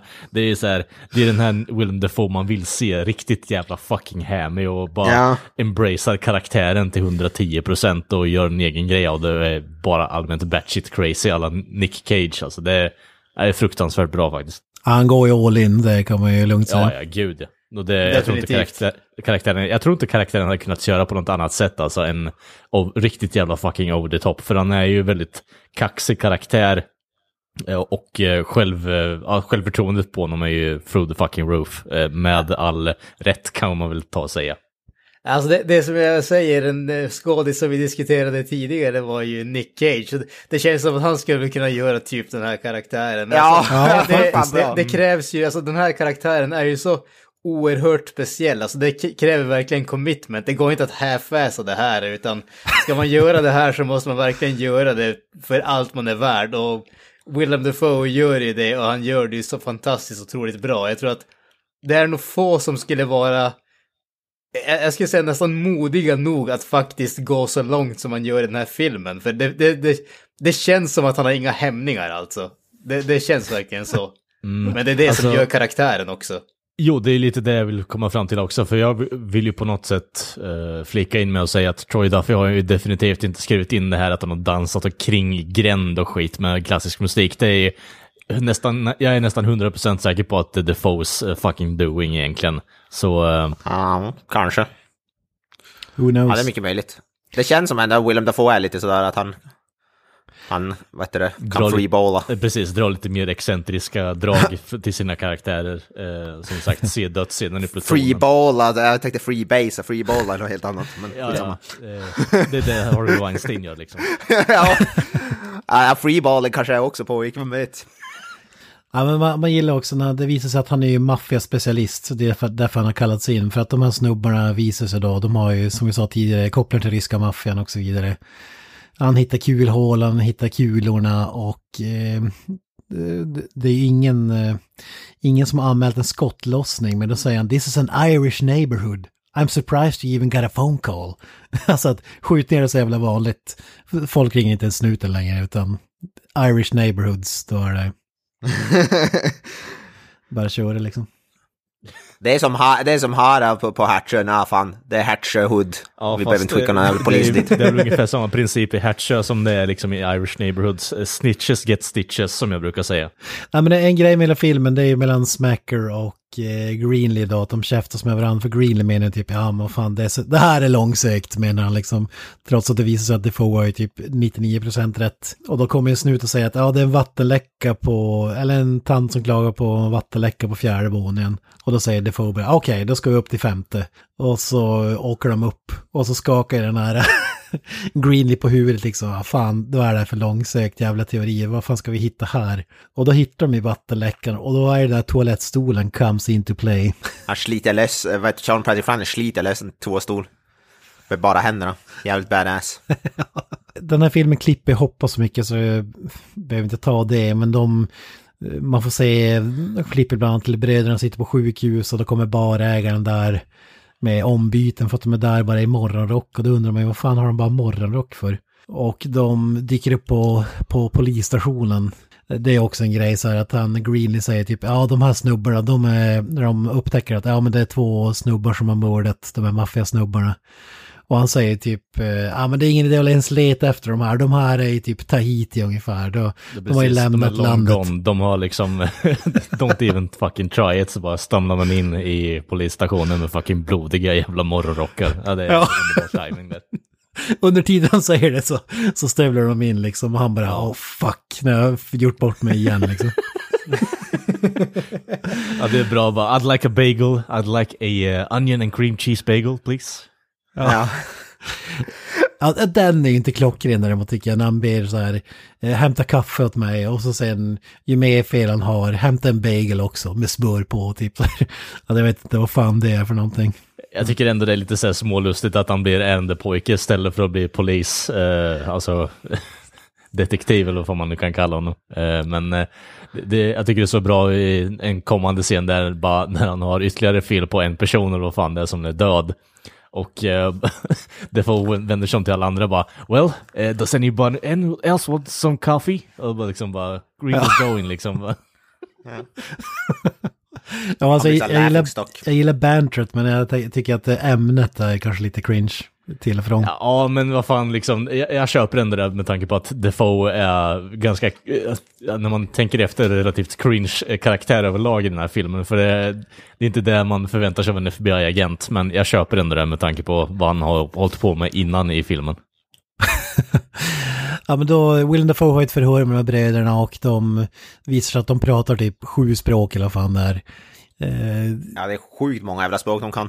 Ja, ryska är ett av dem, italienska, spanska, franska. Franska. Tyska. Ja. Ja, precis. tyska. Allt möjligt. Och det comes into play later då. Eh, det, det är lämpligt eh, när man har att göra med ryska maffian så att säga. Ja, men han, han berättar ju ganska direkt att under förhöret här, ja, ni kommer inte bli eh, anklagade för någonting. Vi är typ bara glada att ni röjde undan de här uh, douchebagsen, maffiasnubbarna. Eh, och då berättar de ju storyn då, det, där är ju så jävla underbar alltså. Då får man ju se den här barfighten ibland, då får vi veta varför den här snubben hade bandage på röven. Det var ju fan... Eller sprit på, ja fy fan. Ja, he- hela baren ger sig på de här maffiasnubbarna och binder fast dem på bardisken med röven uppåt. Och så är det någon som häller sprit över hela röven och tänder på. Och så, så det, Det är jävla bisarrt alltså. Men det är ju ganska awesome också. ja, man hoppas att det är en sann historia. Någon, någon som har tänt på någons röv på en bar liksom. Alltså, det, det där känns ju som att om man nu väl gör det så vill man ju ändå på något sätt avsluta problemet eh, redan där och då. Det, det känns ju som att man bygger upp eh, för sig själv och bara skjuter sig själv i foten om man låter en sån människa gå med en bränd röv bara. Ah, vad fan. Det är ju värre att leva med en bränd röv än att, vad heter det, dö liksom. Jo, jo, det är det jag menar på något sätt, att du skjuter dig själv ut i foten om du nu väljer att bränna någon människas röv med eh, typ eh, ja, 60% i sprit eller vad fan det är liksom. Och sen så kommer han tillbaka med, eh, ja, eh, typ den bästa jävla fucking Desert Eagle-designen jag någonsin sett i mitt liv med skäran och hammaren på liksom. Ja. Ja, det, det är ju inte ett drömställt att få en brännskada på, måste jag säga. Det, det, Eh, ja, nej men då, då får vi veta hur storyn utspelar sig och efter den här barfighten så åker bröderna hem, sover ruset av sig och då vaknar de av att de här maffiasnubbarna har sökt upp dem i hemmet. Bland annat snubben med bandage över röven. Och eh, ska som hämnd, eh, eftersom att det var Sean Park Flannery som tände på röven så ska, han få, ska de skjuta ihjäl hans bror framför hans ögon. Eh, och då väljer de en långsökta lösningen. Istället för att skjuta dem i lägenheten så väljer de att eh, ta handbojor och kedja fast Flannery vid eh, toalettstolen där mitt i rummet. Samtidigt som de åker, tar trapporna ner med Norman Reedus och ska skjuta honom i gränden liksom. På bottenvåningen. ja, det förstår jag inte riktigt var, varför. För om man vill se sin, att de ska se hans brorsa dö liksom, varför inte bara skjuta honom där? Jag fattar inte, det där ser make som ingen sens. Jag fattar och jag fattar inte, för jag fattar att det är bara setup, för de har ju kommit på den här scenen med toaletten och eh, hoppet från... Eh, Ja, för, ja, ja, ja, det förstår jag ju. Precis. Men sen det finns ju ingen logik att han skulle, skulle gå ner med något i bottenvåningen i en jävla gränd. Det makes no sense. Nej. Det är magiskt det där när han sliter loss toaletten sen går upp till taket med den. Jag, jag vill veta hur han kom till taket nu medan han bar på den där jävla toaletten. Och varför, tog, varför kastade han inte av den innan och sprang? Alltså är det inte bråttom om din brorsa ska bli skjuten liksom? Nej men jag tar det chill, ja, jag ja. bär den här dassstolen upp för fyra trappor och kliver upp Ja. på... Alltså, visst, jag, eh, adrenalin i all äran, men den där väger typ 30-40 kilo liksom. Den ska den konka upp med på taket liksom. Jag, jag fattar inte. Hur som helst, han bär upp den här på taket, ställer sig högst upp och ser de här maffiasnubbarna redo att skjuta brorsan. Han håller uppe pistolen, då väljer han att droppa den här toalettstolen över den ena och väljer själv att hoppa från typ femte våningen eller någonting. Eh, Så att han landar på den andra maffiasnubben och där borde ju Sean Patrick Flannery givetvis ha dött av Eller hoppet. benen i alla fall. Ja, fått ett blåmärke i alla fall.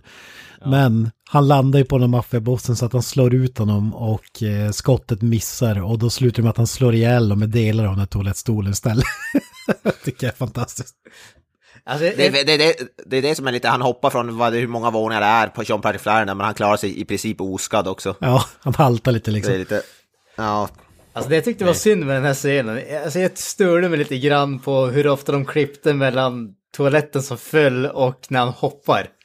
Alltså det, det kändes oväntat oelegant tyckte jag jämfört med resten av filmen. Det kändes som att de visste inte riktigt hur de skulle klippa den där scenen tyckte jag faktiskt. Nej, jag, jag misstänker att de gjorde ett stunthopp och så klipp, valde de att använda de delar som gick att använda. Och så var de tvungna Ja. att klippa in någonting däremellan, känns det som. Alltså som Ja, du säger, det är inte det- snyggt gjort, rätt. men det, det är ganska coolt. Jag tycker musiken passar. Det är för övrigt eh, Troy Duffys band som gör den där bakgrundsmusiken, den scenen. och eh, sen att det är i slow motion också, eh, tycker jag också är en fin touch. ja, ja. Även om det finns bättre slow motion scener i den här filmen, men det kommer till senare. Mm. Eh, Ja, men då, då har vi som etablerat det här som vi pratade om tidigare att polisen tror att det är proffs, men det är liksom clowner bara av en slump eh, låtsas eh, mörda folk. Eh, vi kan väl hoppa till den här, eh, Eh, efter, de får ju mer smak efter den här Eh, när den är på polisstationen, de gör ju precis som Troy Duffy såg i verkligheten så snor de ju pengar och smycken av de här ryssarna. Eh, jag gissar att det är callback till det han såg att någon gick igenom fickorna på liket liksom innan de drar därifrån. Eh, och då ringer den här personsökaren och sen en snubbe på ryska när de ringer upp. Personsökare för de som är födda på 2000-talet har ingen aning vad fan det är. Men en, en grej som du ringde till förr i tiden så fick du ett nummer. Typ ring det här numret för att den personen söker dig innan det fanns mobiltelefoner på riktigt liksom. De ringer upp och så är det en rysk eh, röst som säger någonting. Ja, vi har ett möte på det här hotellet, rum, bla bla bla och så vidare. Och då beställde, de fick med, eftersom de fick en massa cash från det här också så bestämmer de sig, fan det här är någonting vi ska knära på heltid. vi ska bli eh, vigilantes, alltså hämnare, ta lagen i egna händer. Vi, vi är så jävla less på att se, eh, alltså det händer ingenting, folk mördas men ingen vågar göra något och så vidare. Och det är ju fantastisk scen när de shoppar efter vapen, eller vad säger du om den? Ja, ja men fan, de, det där med rope, what, what do you need a goddamn rope for? Ja, alltså underskatta aldrig rep och det blir en underbar Nej. payoff på det också, så jag vet inte riktigt. Ja, det, är, det är en väldigt så här, undermåttlig scen, eh, givet med eh, hur jävla många stora vapen som finns där i, men den, jag tycker ändå den är bra. Den bygger upp för ett väldigt, eh, ja, en underhållande scen eh, därefter skulle jag vilja säga. Den är inte så jätteviktig den där scenen just, men Jag tycker det är så underbart hur jävla taggad han är på att ha rep. They always need a rope. In every movie, they always end up needing a rope. Ja. Jag kan, Ja, förstå, jag kan förstå varför eh, moralkommittén i USA kanske hade lite åsikter kring att film och tv-spel eh, spelar in så mycket på med tanke på att filmen själv säger det kanske. Så det blir en litterär tolkning från deras sida kanske. Men det är mer så hyllning till Death Wish-filmerna och så vidare. Alltså, Ja, ja, ja. alltså när de ska välja vapen, de kan ju välja liksom Arnold, Machine Guns och grejer. Men de väljer bara de vapen de tycker ser coola ut. De har ingen aning vad fan de köper egentligen. De, för de är ju sån ah, IRA-snubbe liksom. Jag tycker det är en bra scen som... och så har de en... Norman Reedus tar blir sur typ, ja vad fan ska du med repet för typ, för att det är Charles Bronson-filmer. och så kollar han i hans väska liksom, han har valt, ja okej Rambo, och så har han en gigantisk Rambo-kniv som han har tagit själv liksom. Ja, ta det där jävla repet då. ja. Ja. Eh, Men då, vi hoppar till den här hotellscenen då. Som du säger, the rope comes into play. De har ju sett Die Hard också, för det är mycket filmreferenser i den här filmen, vilket jag gillar också. Jag tycker ändå att eh, den här grejen med att de är väldigt eh, hetlevrade bröder, hetlevrade, hetlevrade irländska bröder, eh, gör att de fuckar upp i eh, lufttrumman som de gör en referens till i Die Hard liksom. Eh, och eh, faller rakt igenom och eh, hamnar ju mitt i eh, epicentrum för den här drogkartellsbossen liksom. Och hans eh, ja, kompanjoner kan man väl ta och säga. Eh, och de blir ju då fast län ja, länkade i det där repet som de har tagit med sig. Och därefter får vi se en underbar fucking slow motion film, alltså scen där de båda två hänger från repet ihoptrasslade och har varsin dubblad eh, fucking alltså silenced pistol och bara goes, go to town liksom. Det, ja, det är fruktansvärt snyggt filmat faktiskt. ja, de hänger upp och ner. Och så är det ja. så jävla fantastiskt att de har hittat en rund soffa så att de sitter som i en cirkel med maffiasnubbarna. Ja. Och under tiden de snurrar så där så bara tju, tju, tju, tju, avrättar en efter en innan de hinner reagera. Ja, det är fantastiskt mm. alltså. Ja, det, om, som jag sa tidigare, den här, om det är någonting man kan ge den här filmen överlag eh, en stor jävla eloge för så är det fan stilen med eh, eh, alltså alla slow motion shots och liknande och eh, överlag jävligt bra kameravinklar måste jag ändå säga. Det, mm. Han eh, har ändå gjort eh, ett bra jobb för att vara första gången. Som Grönström sa i början, man kan få tro att det är första gången han gör en film faktiskt. Mm. Ja, jag, jag, tycker det är snyggt filmat också. Många så stilistiska grepp och grejer som man inte alltid ser som gör det, gör ett lyfte liksom. Mm. Eh, alltså det, det, det som man kanske kan reagera lite grann på, det är lätt att säga så här i efterhand, för det var ju väldigt nytt när filmen kom, men det var ju att det som man ser här är ju inte nytt egentligen, men det var inte så uttjatat så att det kändes som att han bara rippade off eh, Tarantino och alla andra som gjorde actionfilmer samtidigt.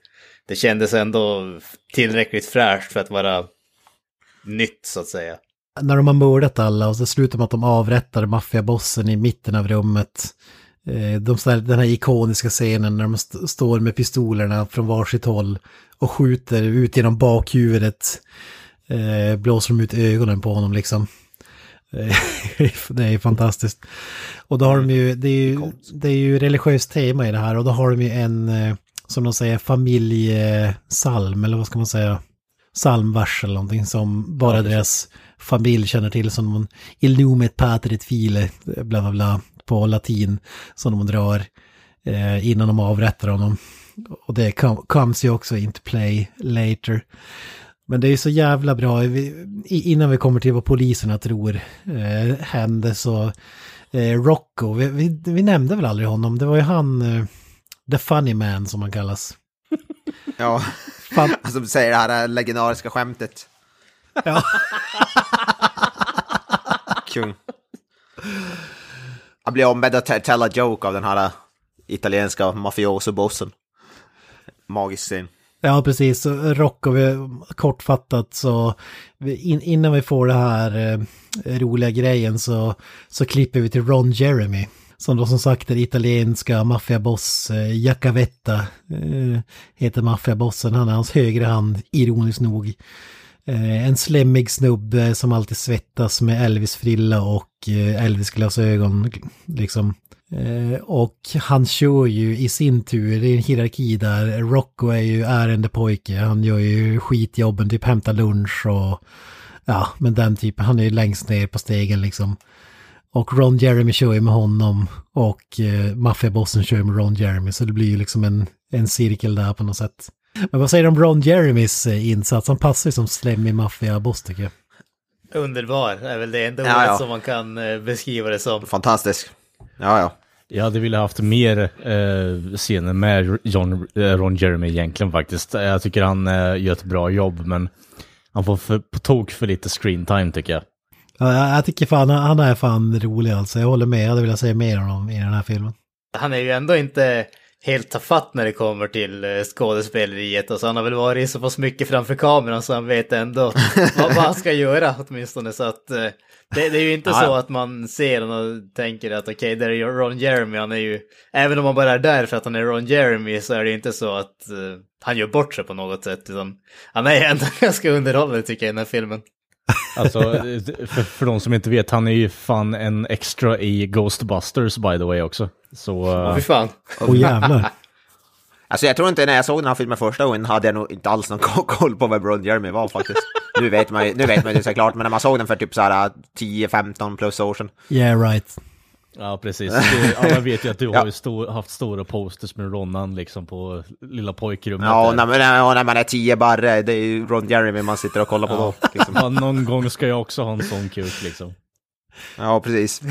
Ska, ska jag dra den här skrönan, så jag tror jag dragit den tidigare, men Ron, Ron Jeremy-skämtet som ska, ska ha Ja, ja. hänt. Ja, kör på. Ja, kör. Ron Jeremy, porrskådis och så vidare. Den här, om den är sann eller inte vet jag ej, jag har fått den berättad för mig av en jobbarpolare som påstår sig då ha varit på en fest där, eh, en grabbig fest så in i helvete, där eh, helt plötsligt eh, sitter ett gäng, ja, killar antar jag, och kollar på en p-rulle och det enda du ser är en penis som åker in i en vagina.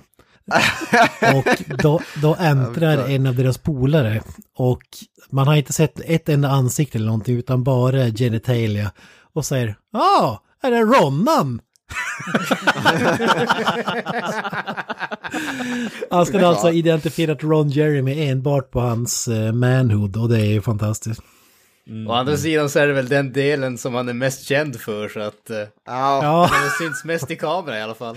den har mer är som det- screen time än hans face kanske. Ja, sorry. den snubben borde vara med. Var det inte Filip och Fredrik som hade något sånt där att de bara visade upp en massa kukar och så skulle, bara, skulle de bara gissa vem personen var eller något sånt där. Var, hade de inte något? Jag tror de de hade något sånt där inslag eller fan. Alltså det var helt sjukt. Nej men jag tror det var att Filip och Fredrik, och så vet jag, kunde de, alltså det var typ gamla klasspolare som ställde de sig bakom det var ett skynke såklart och sådär, men de kunde typ identifiera de flesta bara på med... Ja, ja, deras- det där känner jag igen, klasspolarna ja. Ja, de kunde identifiera sina klasspolare bara av ja, stoltheten så att säga. Ja, det är fantastiskt faktiskt. Då har man ju kollat lite för långt eh, Ja. till neråt eh, Ja. på, på de undre regionerna under Ja, eh, det kan man ju lugnt säga. kanske. Eller i in the back of a alley. Ja, precis. Det, det, your pick and choice där känner jag lite på faktiskt. Tillbaka till filmen då så att säga. Eh, Boondock Saints, inte den, den andra filmen. Ja, Ja. Boomcock Saints menar du eller vadå? Ja, ja det, bo- det borde ju fan finnas en por- parodi ja på det måste ju finnas. Ron Jeremy Alltså är måste spela Ronnan det. med i den så är det ju tragik. Ja. det är han som är Il Duce. Ja, fast där heter han Il Duche liksom, så... ja, Il Duce. Ja. Fan. Eh, nej men Rocco det är etablerat, han är längst ner på stegen. Men han får ju sin stora chans då. Han ska få knäppa ett par snubbar, tror han. Eh, han åker dit med en pistol med, vad det är, fem skott eller någonting. Och han, eh, det visar sig att han, han vet, han vet ju inte om att bröderna håller på, och de är ju polare med, han är polare med bröderna, men han har ingen aning om att de håller på och knäpper maffiabossar till höger och vänster. Så när de är på hotellrummet eh, och har just mördat alla de här maffiabossarna, då ringer det på dörren och då är det room service. och då så är det en snubbe med en name tag där det står Jafar. Eh, med piccolo-outfit, men det visar sig, då säger de att fan det är Rocco. Och så, fan vi, vi måste ju jävlas med honom. Så de tar på sig sina, drar ner rånarluvorna, eh, öppnar dörren, sliter ner honom och eh, håller pistol mot hans ansikte och liksom, ja ah, vem fan är du, vi ska mörda dig, bla bla bla. Eh, och till slut avslöjar de bara, ja ah, men vi jävlas bara med och så börjar de asgarva. Eh, han håller på att skita ner sig typ. Eh, det, det är också en fantastisk scen. Ja, det, det är ju återkopplande. Jag tycker att det ändå är samma scen, men eh, ja, den är ju fortfarande jävligt bra liksom. Så det, det bygger upp relationen mellan de här jävla tre människorna på ett jävligt smidigt sätt. Att de ändå, eh, de är väldigt så här, practical jokey och ändå väldigt eh, nära varandra på det här sättet. Så att man ändå kan bra, alltså, borsta av det om man nu gör det. Ja, Alltså det, det, alltså det är magiskt. Alltså det, det som är höjdpunkten här, det är ju för mig höjdpunkten med karaktären också. Det är ju hela den där fuck-biten som är rätt Ja. underbar. Fucking what the fucking fuck? Who the fuck? Fuck this fucking. How did you two fucking fucks? Fuck! Men, men de upptäcker då att han, han hade, de har ju skickat, eh, hans maffiaboss hade skickat dit honom Eh, med, han trodde bara att det var två pers där, men det visade sig vara sex personer.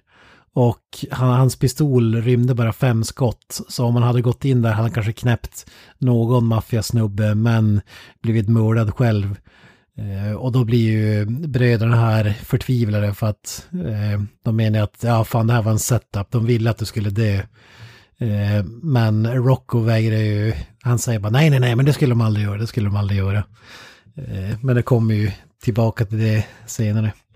Men det, jag älskar ju William Defoe när han snackar om det här eh, ventilationsgrejen. Bara, vem fan går in i en ventilation? Det här händer ju inte på riktigt. Alltså det är bad television. You see this shit in bad television. Alltså de är ju som en sån här klantig, vad heter det, eh, John, John McClane från vad heter det, Die Hard liksom. De är det fast de är som klantiga versionen. Faller rakt i, det börjar som brottas i den här jävla ventilationstrumman liksom. Ja. Så att den rasar. Det är så jävla bra. Jag tyckte ändå om eh, touchen där bara Nobody does this James Bond shit in real life, for fuck's Ja. sake. Det är så jävla bra alltså. Ja. Men eh, hur som helst, och, och William Dafoe berättar ju, fan jag har en mapp på varenda person i det här rummet. Alltså alla är stora maffiasnubbar med, som, alltså är chefer. Så de misstänker nu, ja det är John Wick liksom som har varit här och, och röjt undan. Det måste vara ett gängbråk eller någonting. Eh, men de här bröderna övertalar ju Rocco då att joina dem och, och de berättar ju vad de har gjort och så vidare och han, är ju, han hänger ju på. Och då Roccos reaktioner är fan ni måste ju finnas i varje stad. This is some Lone Ranger shit. Och så typ eh, there's so much shit that pisses me off. och då när, när de super och käkar pizza så kommer de fram till det här och att Ja men fan, jag, jag känner ju alla, jag, har, jag, jag springer ju ärenden åt alla maffiasnubbar, alla svin. Jag skulle kunna visa er, vi skulle kunna göra det här på heltid. liksom bara knäppa bad guys. Men un, under den här uh, supersvängen Ja. så är det ju så jävla, Så jävla bra. bra. Så jävla bra. Han, han är så hyper och, och så slår han ner med näven i bordet. och då går en pistol av. och han, hans eh, katt sp- splashas över hela jävla väggen. Det blir bara en blodfläck kvar. Fan. Det, får, det, är, det måste vara någon throwback till den här scenen i Pulp Fiction när, när han bara Oh my god, I shot Marvin in the face. Ja, just det. Det måste ju vara... Det, är så, Och det är så jävla bra. Det är bara köttfärs och uppsmetat på väggen. Och så säger Rocco när han kliver upp. Is it dead? Oh my god! Det är så jävla bra alltså. Ja, för fan. Ja, nej, det... Jag tror inte man behöver göra det liksom, men om man nu vill ha en representation av hur en katt reagerar på en 50 kaliber Desert Eagle, där har du det liksom.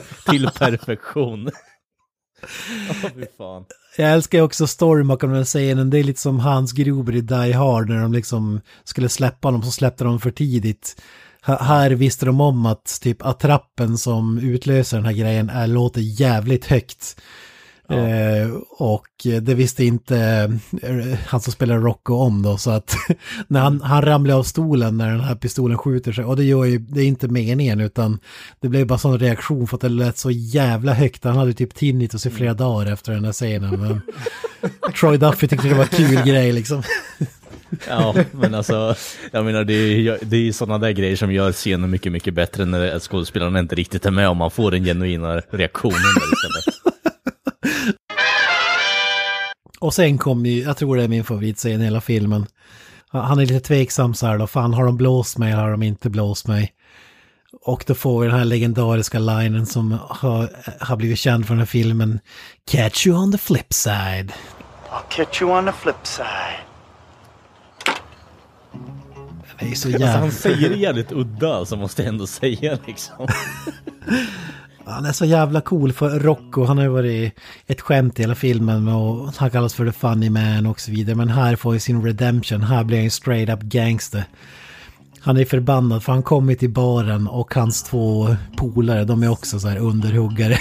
Och de är ju coked up så in i helvete och, och när, när de sitter på en restaurang eller bar och så ser de att han kommer in för dörren, då blir de ju chockade för att de visste ju om, det visar sig att de visste om då att han skulle, tanken var att han skulle dö. Eh, att han inte skulle komma levande tillbaks och så typ, ja vi gjorde vad vi skulle, vi höll käften, så nu kommer vi få stiga i hierarkin. Och du är ju Levi också, det är en bonus typ. Så jag, jag älskar ju han killen som är så jävla coked up, alltså han är ju fantastisk skådespelare. Han är bara med i den här scenen, men han är ju så jävla bra alltså. Slemmig, mafioso, snubbe. Och så här, ja, dummare än vad Rocco är också för den delen. Så Ja. säger rakt ut bara, ja men du skulle ju dö, eh, men det är ju nice att du inte är det. Och så bara, vart har vi en till lina här någonstans eller? Fan. Ja. ja, men det är verkligen så. Det är så fantastiskt. Och, och då, säger jag, då visar det sig att Ron Jeremy var där och berättade innan han åkte dit, typ garva med alla, typ ja han kommer dö, vi skickar dit honom med eh, det är mer snubbar där han har skott så han kommer dö. Och då Rocco bara, vad fan visste ni om det här? Och så bara, ja snart säger väl att bartendern visste om det. Och så bara, han, han var den som fick veta det först. Ron Jeremy berättade för honom först. Så han blir, och det är så jävla cool slow motion scener när han bara, ja okej, då bestämmer sig för att de här jävlarna ska dö. Så han tar fram en pistol, lyfter på rocken lite grann och så skjuter den ena snubben genom rocken på något sätt. Det är svårt att förklara utan att, men det ser så jävla coolt ut. Man ser bara hans blod spruta på väggen. Allt i slow motion och så skjuter den ihjäl den andra coked up eh, snubben. Alltså det är så fantastiskt. Och bartendern avslutar med. ja, jag tycker den är sjukt badass den här scenen alltså. Catch on the flip side, det var när han ringer i telefon, och en sån här payphone. Och så just innan han lägger på honom och snackar med en av bröderna, då säger han catch on the flip side och så går han in. och så är det så jävla bra, han är så, han blir så eh, jävla speedad av det här. Han bara, vad fan har jag gjort, vad fan har jag gjort? Så när han kommer tillbaka till bröderna och där det typ, helvete jag är en idiot, vi måste packa alla grejer, vi måste dra ifrån. och så typ, Och så är hans, vad fan, hans jävla junkie fl- flickvän där med sin pol väninna eller vad fan det är. Hon Ja. har jävla fucking rant om henne och hennes katt. Jag tycker bland det bästa i den serien det är ju också att de har satt upp en liten bild som de bara tejpar upp på väggen. Ja. Katten exploderar. för att dölja det. Ja exakt, ja men det är så jävla bra, han säger på typ vad fan gjorde jag i dagsljus? Jag, jag kunde lika gärna satt upp affischer, typ jag dödade dem alla och alla vet att Han är det var inte så jävla efficient. Nej men det är det som är så jävla bra alltså. Och så som du säger, det är magisk scen den här flickvännen som är coked up uh, hooker antar jag. Eh, som bara, vart är min katt? I killed your cat. Ja, Jag bara, I'll, I'll shoot myself right here if you can tell me the name of your cat, eller vad det är han säger. Det är jävla bra. så jävla bra alltså. Ja, det är en fantastisk scen. frustration uppbyggd under förhållandet som kommer ut där och då med en pistol i handen. Liksom det är så här, kanske inte riktigt det mest in, alltså, fullt eh, labila, eller ja, stabila eh, mentala stället att vara på. Men ah, ja, det är underbar scen. i. Ja, men så hon bara, varför skö- smokes without running into nine guys you fucked. Ja, precis. Ja men det är också så jävla bra, typ såhär, varför sköt du honom? Och så typ, "Uh, I thought it would br- bring closure to our relationship. Ja, precis. Ja, hur, som helst, då, då åker de iväg och så ska de ju knäppa Ron Jeremy då. För att han vet ju att Ron Jeremy går ju varje fredagkväll och fan det är. Så går han på strippklubb, samma tid, samma bås och samma strippa sitter han ju och eh, gör sin grej till så att säga. Jag gillar att han är eh, högerhand för maffian, men det enda han gör på fredagkvällar är att gå och runka ett bås liksom.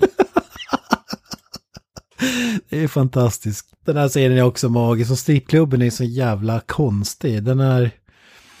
Hur fan ska man förklara det? Alltså, du har en glasmonter där strippan kör. Och så kan du stoppa in pengar. Det är liksom väggar för. Och, den, och det skjuts ner en lucka. Du, du ser ingenting förrän du har stoppat i pengar. Då, då åker luckan ner och då kan du se den här glasmontern när hon dansar typ. Det är väl typ lättast att förklara, eller vad ska ni säga? Ja, typiskt. Ja, så, Jag vet så, inte hur man ska förklara det. Vi har väl inte sådana där strippklubbar i Sverige direkt. Så att jag vet inte hur man ska... Vad fan, vi har, vi har flera här i Luleå. Förvånar mig inte. ja, exakt. Uh, nej, men hur, hur som helst då. Ron Jeremy sitter och väntar. Man, I väntan på strippan så får man liksom för, göra förjobbet till en tv-apparat som spelar p-rullar. Så Ron Jeremy sitter ju där och kör skinnhiss eh, 24-7. Men det- vi är besvikna, vi får ju inte se någon faktiskt skinnhiss. Nej, Jag blev ju nej. lite besviken. Ja men då istället för att en strippa är där så, så tar sig bröderna och Rocco in där. Och de vet exakt vart han sitter så de öppnar ju bara och skjuter ihjäl honom, pepprar. Det är liksom Robocop-style.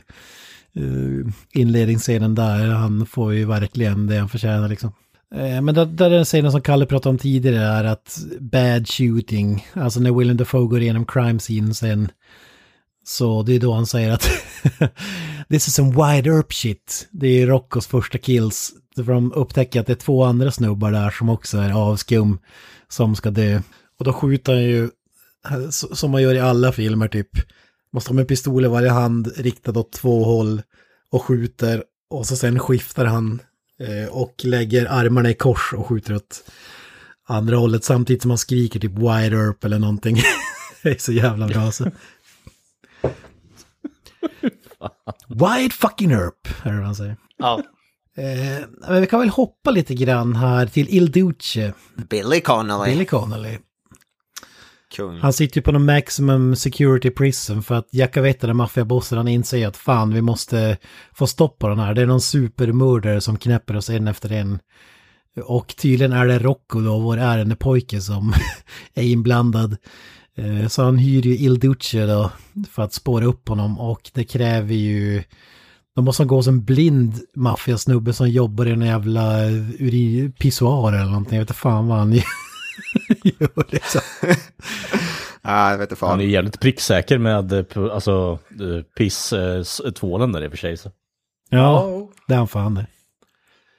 Ja, Ja, han är fan skillad han. Det visar sig att typ I need Il Duce, så är mytomspunnen Hannibal Lecter-karaktär och till rätt summa så blir han frisläppt. Men han säger ju typ att ja, är det så illa så Il Duce, alltså de bygger upp honom som världens jävla monster. Han har bara en regel, no, eller två regler, no women and no kids. Resten kan han mörda utan problem och han gillar att knäppa gangsters. Comes into play later. Eh, men problemet är bara att han suttit i fängelse i 25 år så vi får ju en sån fantastisk scen när han sitter i en jävla birdcage, eh, har alla världens kedjor och vakter med automatvapen och ja, den här buren hissas upp liksom, Hannibal Lecter-style. Jag älskar att en snubbe som är så bevakad, det kostar typ, ja men 50 000 dollar, då får de ut eh, fri igen. det är så jävla bra. Det passar så pass billigt bara för att få ut en massmördare ur fängelse. Ja, jag menar det. Ja, vad, vad säger de Il, Och så ser han Il, ut som, Gan och så ser han ut som, och så ser han ut som Gandalf också. Han ser ju inte jätteskräckinjagande ut ändå. Ja, jag tycker han ser, han ser ut som en italiensk eh, ärrad eh, maffiasnubbe liksom, eller gangster. Ja, han, är, han är ju badass det är han ju. Definitivt. Speciellt sen när han har sin, sin dräkt på sig och solbrillorna och allt det där. Ja, exakt, de här. Leon-brillorna liksom. Va, vad säger du Granström, köper du Billy Connolly som den här badass uh, mördarmaskinen? Ja, men jag gör ju ändå det. Alltså, fördelen som vi har här, det är att han säger ju ingenting. Alltså, han, det funkar rent estetiskt bara med looken. Där funkar det. Jag tror att hade vi fått några liksom, förlängda dialogscener med någonting eller sånt där, där man ska liksom visa hur hålen är genom att snacka, då tror jag inte att det hade funkat. Men han har looken alltså, han har looken och det räcker för att sälja det här. Ja, jag håller med. Jag, tycker han Ja, funkar. definitivt. Sen visar sig egentligen att han är inte, det märks att han har suttit i finka 25 år för han kan ju inte prickskjuta för fem år, men det kommer till senare. Ehm, och så, eh, ja vi behöver inte stanna vid den scenen, men jag tycker också en fantastisk scen egentligen där Rocco, han har ju sin, eh, han har ju one guy that makes the other ones looks like altar boys. Eh, en snubbe som mördar en hel familj, like he's ordering a fucking pizza. Ja. Där har vi verkligen John Wick-stuk. Någon som säger ingenting och bara mördar en massa. Ja. Och då har han skjutsat runt en snubbe som liksom bara mördar folk på löpande band och vi får se när eh, han anordnar typ en pokerkväll där eh, bröderna slår till och mördar allihop. Men vi behöver inte, vi behöver inte fastna vid den. Vi kan ju fastna på hans dase, för den får vi ju se lite kort där faktiskt. Ja, just Ja, det. där får du den. Ja. Vars, vars hamnar den på den här Viggo Mortensen-skalan som jag har uppfunnit? Ja, Alltså jag vill påstå att vi såg det för lite för att eh, kunna ge ett ärligt betyg. Jaha, så du, jaha du, du pausade inte och detaljgranska? Jag var den enda. Ja, jag var den enda. Nu, nu pausar jag givetvis, det förutsätter jag att alla här gjorde, men alltså jag Ja. tycker det, man, man så, det var inte tillräckligt bra upplösning, det var inte tillräckligt bra fokus på den för att vi skulle kunna uppskatta Lemmen till dess eh, fulla kapacitet så att säga. Jaha, det, det, ja, det, det går inte att göra en rättvis bedömning helt enkelt. Released Han kanske är en grow, grower, not, not a shower, så att säga. Ja men precis. Det, det enda man kan säga att ja, det det är så. ingen Dr. Manhattan i Watchmen direkt. Så, så kan man säga. Nej. Nej, alltså smurfpenis är ingenting man kan förvänta sig från den här filmen. Nej. Den var inte blå och ståtlig och, och, och lyser i mörkret. Radioaktiv Va, vänta, vänta, vänta. liksom. Menar du att din inte lyser? Nu blev jag orolig här. Vad fan, har du varit i- och runkat i Tjernobyl eller vadå? Vänta, ska, ska det inte lysa? Nej, inte vanligtvis. Det var oroande. Il Duce, han, han väntar ju på bröderna och Rocco ute på gatan. Han har ju koll på att de är där. Och då får vi en fantastisk scen med William Dafoe där. This place was Armageddon. Och så skriker han There was a firefight. Som är helt eh, otroligt. Ja, just det, ja. There was a firefight! Han, man tror ju på något sätt att det här är en drömsekvens, men han är ju på riktigt där i oknäppt fucking skjorta. Alltså slips, han är ju fucking ett vrak i den här scenen och alla Ja. bara, vad är det som händer med den här jävla människan? Han är typ, liksom? han är typ så här ba bakis som fan, typ, Ja. han är typ svettig, så står han där typ och dansar eller vad fan det är han gör. Helt fucking katatonisk och han ska vara alltså, FBI-agent liksom. Alla andra, alltså fucking, jag vet alltså, alltså adoptionisterna och liknande sånt, eh, alltså crime scene-analytiker och liknande bara står och tumglor på honom och vad är det här för idiot? Men jag-! Men jag älskar så här, Il Duce har ju byggts upp som världens jävla mördarmaskin och så står han där ute. Han har ju förvisso cool outfit. Han har ju sex pistoler på en skottsäker väst som han bara, han bara avlossar skotten, tar nästa pistol och avskjuter och sådär. Men han missar, han är ju som stormtroopers i Star Wars. Alltså han prickar ju, han prickar ju ett jävla skott tror jag, totalt. Han skjuter, Ja, av, två. han, skjuter av ett finger, han, skjuter, han skjuter av ett finger typ på någon, på den här Han träffar väl tre skott, alla blir ju s- skada, skadade vet jag inte men Ja, eh, precis. Ja, i och för sig. De snuddar, han snuddar vid dem i alla tre, men han, han skjuter ju typ 25 skott eller 30 eller vad fan. Ja, han är så jävla badass, han, han gömmer sig inte bakom någonting, han står ju bara rakt ut på gatan liksom. Ja, han är Terminator för fan. Ja, ja, magisk scen. Men det, det slutar med att som säger, han skjuter av eh, snubben på en av dem. Eller skjuter av snubben, skjuter av tummen på en snubbe. Men här, den, den som stjäl showen här är William Dafoe när han ska gå tillbaka och Ja. lista ut vad som har hänt. Och här får ju faktiskt Detective Greenlee som alltid har fel, han har ju faktiskt rätt. Han säger typ... Eh, One guy with six guns. ja. För de säger typ "This- six guys with a gun. Alltså sex snubbar med en pistol var. It was an ambush. Och så han bara... Det enda gången han har rätt. Ja. Ja, och så why not one guy with six guns? Och så alla typer, ja men du är dum i huvudet, håll käften. och det, är den här scenen jag tror du menar, Kalle, när Willem Dafoe verkligen, han är med. Eh, alltså när, när man får den här tillbakablicken då går han sida vid sida vid bröderna och berättar och det här är ju han, den bästa scenen med de här flashbacks grejerna för det funkar så jävla bra när han är med liksom, ja okej, här gick de in och så får man se dem gå in och han står liksom och Precis. berättar eh, bredvid, ja, hur man ska förklara, jag tycker det är en jävligt bra scen. Och jag tror att hade han varit, hade de haft honom längre tid än de hade, det är därför jag tänker att de hade honom säkert en vecka och det här scenen var den viktigaste som de filmade. Satte den jävligt bra eftersom att det är en av de sista scenerna. Så, så kan jag tänka mig att det är därför som de andra är mer flyktigt än den här. Jo, Liksom. alltså hade det här varit Ja, någon precis. form av grej som de hade återkommit till, att han hade varit någon form av, alltså som sagt, eh, crime scene-analytiker på det här sättet och varit delaktig i scenen, eh, flashbacken där när man tittar tillbaka på det, då hade jag kunnat köpa det rakt igenom, men nu är det ju bara en scen som den verkligen sticker ut på och det är den som jag tycker är bättre av de här flashback-scenerna. Men som du säger, hade de bara varit där i en vecka med honom så förstår jag ändå tidskrävandet att det blir lite svårt att få med honom i varenda scen och filma på samma sätt, för det har säkert tagit en jävla massa tid och strukturera upp den där. Eh, Men eh, ja, jag vet inte riktigt, men sjukt bra scen. Eh, Jag vill nästan säga att det är den bästa i hela filmen faktiskt. Ja, ja den är den mest välgjord i alla fall. Den är sjukt bra Ja. tycker jag. Mm. Definitivt. Eh, vi, hopp, vi hoppar vidare lite. Alltså, och här Defoe, han är så jävla frustrerad för att eh, han har, de listar inte ut vem fan där som ligger bakom det här. Han, och in, de har inga spår och det blodet, då har, då har de sprutat ammoniak så de kan inte ta blodprover, DNA-test och typ. Men då äh, blir jag så jävla... Ja, ja, ja, men det måste jag säga innan jag går in på det. Alltså det är, tänk, tänk dig själv att du är liksom, du, du kollar på en FBI-agent som på en brottsutredning och helt plötsligt eh, ställer sig eh, FBI's FBI-snubben och skriker “There was a firefight” och avlossar typ fyra skott rakt upp i luften. Ja, men det är det jag säger. Han blir ju helt katatonisk och alla andra bara står ju fucking och dumglor på honom. Han är ju alltså fucking off the handles. Han kan ju inte, ha- han vet ju inte vart som är fram och tillbaka egentligen längre. Han har ju bara gått off the fucking rails. Och det, jag vet inte vad som är bättre, den prestationen eller andras reaktion till prestationen. För den är minst lika bra egentligen faktiskt. Ja men det är så jävla kul att han bara ställer sig upp och skjuter rakt upp i luften Ja. när han ska gå och lista ut vad som händer. Och storyn bakom det här är ju fantastisk. Alltså, Willem Dafoe ville mörda någon i den här filmen, men det fanns inte tid. Så då sa han, ja men vad fan, kan jag inte få skjuta här i alla fall? Ja okej, ge honom en pistol, han får skjuta i luften. Det är helt jävla random också. Det är så jävla bra alltså. Make ingen sens. Ja men under den scenen han kastar sig och dansar och skjuter med pistoler och grejer. Han är så jävla frustrerad så han snubblar in i buskarna och då hittar han den här tummen. Och av någon anledning så berättar han inte för de andra poliserna att han hittat den. De stoppar den i fickan och drar därifrån.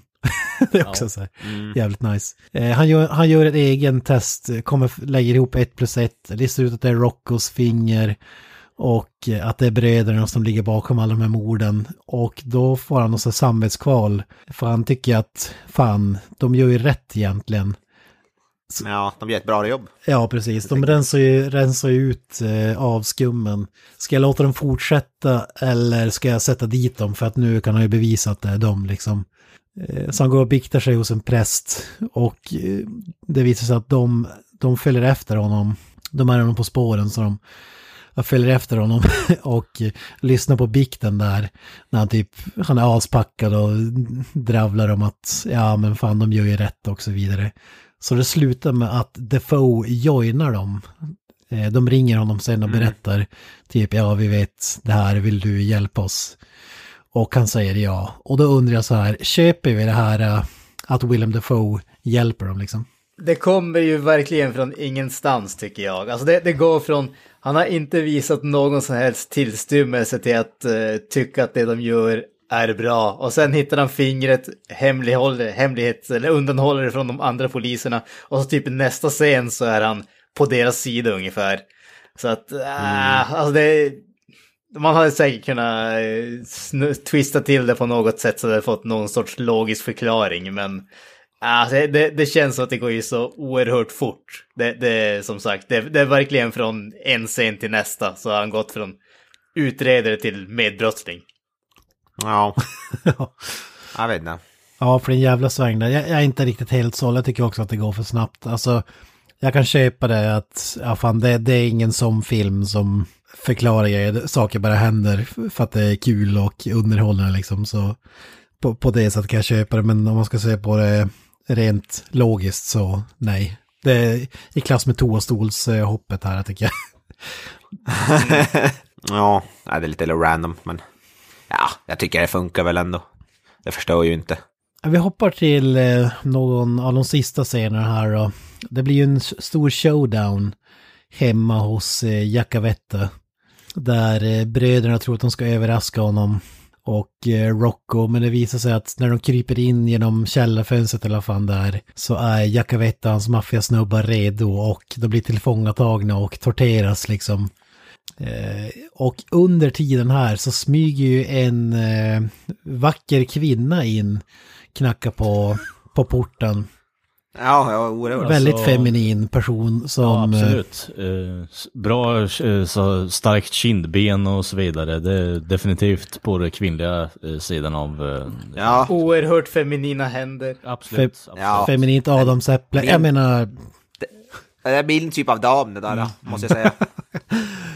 Du är uppenbarligen inte ensam om den åsikten dessutom. nej, nej, han blir ju verkligen jävla taggad den här snubben som tar emot hon så att säga. Ja, alltså li lite desperat kanske man kan säga, eller är det jag som är helt ute och cyklar? Alltså det, det känns som att du är oerhört fördomsfull här. Ah, ja, okej, Ja, jag ber så ja, mycket fy om fan. ursäkt. Jag ber så mycket om ursäkt. Vidrigt. ja det där är ju 10 av 10 för fan.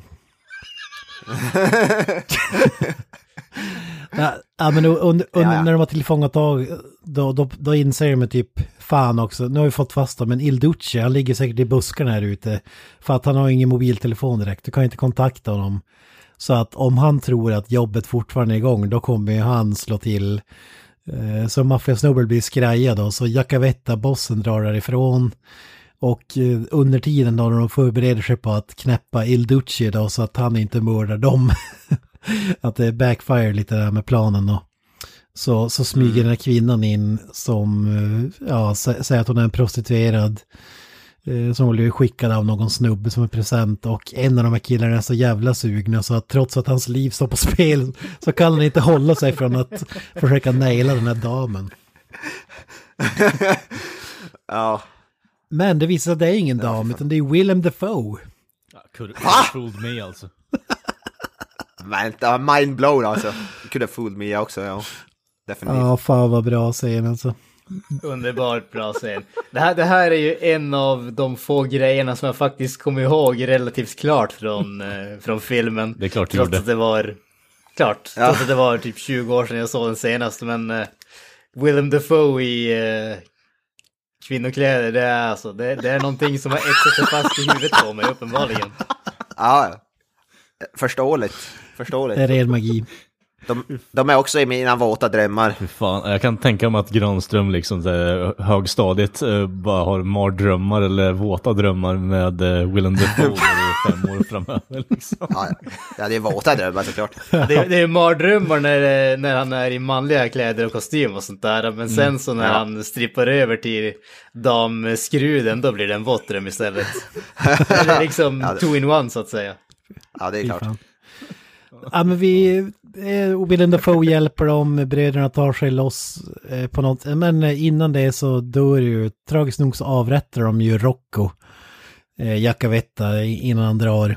Vilket är jävligt sorgligt ögonblick och eh, jag gillar ändå att den filmen vågar avrätta en så stor karaktär. Visar sig vara idiotiskt sen när de vill göra en uppföljare men jag tror att han var den mest populära karaktären typ. Men jag, jag gillar ändå att man tar det beslutet. Det är, är sällan man ser det i dagens filmer där det ska byggas spin-off-grejer och, och öppna grejer och så vidare. Ja. Eh, Och under tiden där då smyger Il Duce in och när de läser den här familjebönen för eh, Rocco, säger farväl, då hör jag den här snubben och då inser Il Duce att fan också, det här är ju mina söner, long lost sons. Eh, För att Självklart. det, det är bara de som kan, kan den här uh, salmen eller vad fan, versen. Alltså, det- ja, jag- Exclusive till riktigt. familjen. Ja, jag tycker det är så jävla, uh, ja, fucking långsökt alltså att det ska vara på det, den twisten alltså. Det, nej, filmen hade lika gärna kunnat sluta med att de blev skjutna i huvudet för min del alltså faktiskt. Nej, Jag tycker det funkar, jag tycker det funkar. Ja, ja, ja, inte är det något problem med det. Eh, för det visar sig att de hade, ja det har inte, ett, vi har inte snackat om det, men det var etablerat att de visste inte vem deras farsa var. De visste vem deras morsa var, men inte farsa och så vidare. Eh, kanske billigt knep, men jag tycker ändå att det funkar. Eh, så det slutar med att han bestämmer sig för att hjälpa dem, så då, för att han gillar också att knäppa wise guys eller gangsters som man säger. Eh, och eh, sista scenen i filmen blir ju då när Jacavetta, han smiter därifrån, han ska upp i en rättegång där eh, ja, alla säger typ, det är massa nyhetssnubbar som säger typ, ja han kommer gå fri från alla anklagelser, bla bla bla.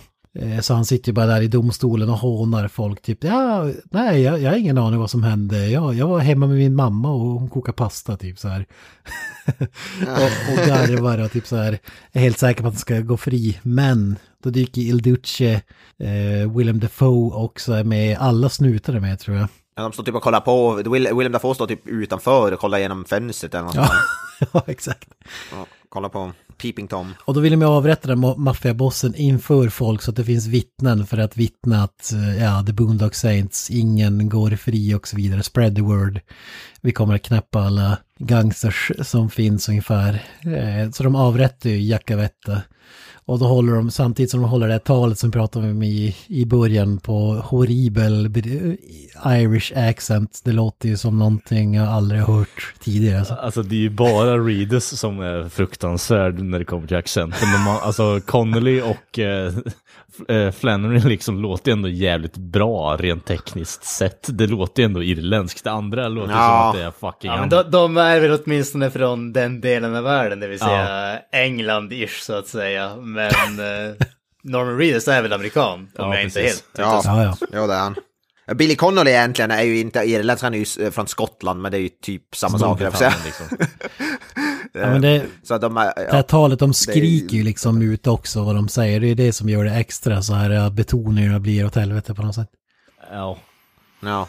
Men jag tänker att de, de skjuter ju, alla tre de skjuter ju Jakavetta i huvudet samtidigt med två pistoler och ett shotgun. Jag tänker, jag undrar hur mycket som är kvar av han efter det.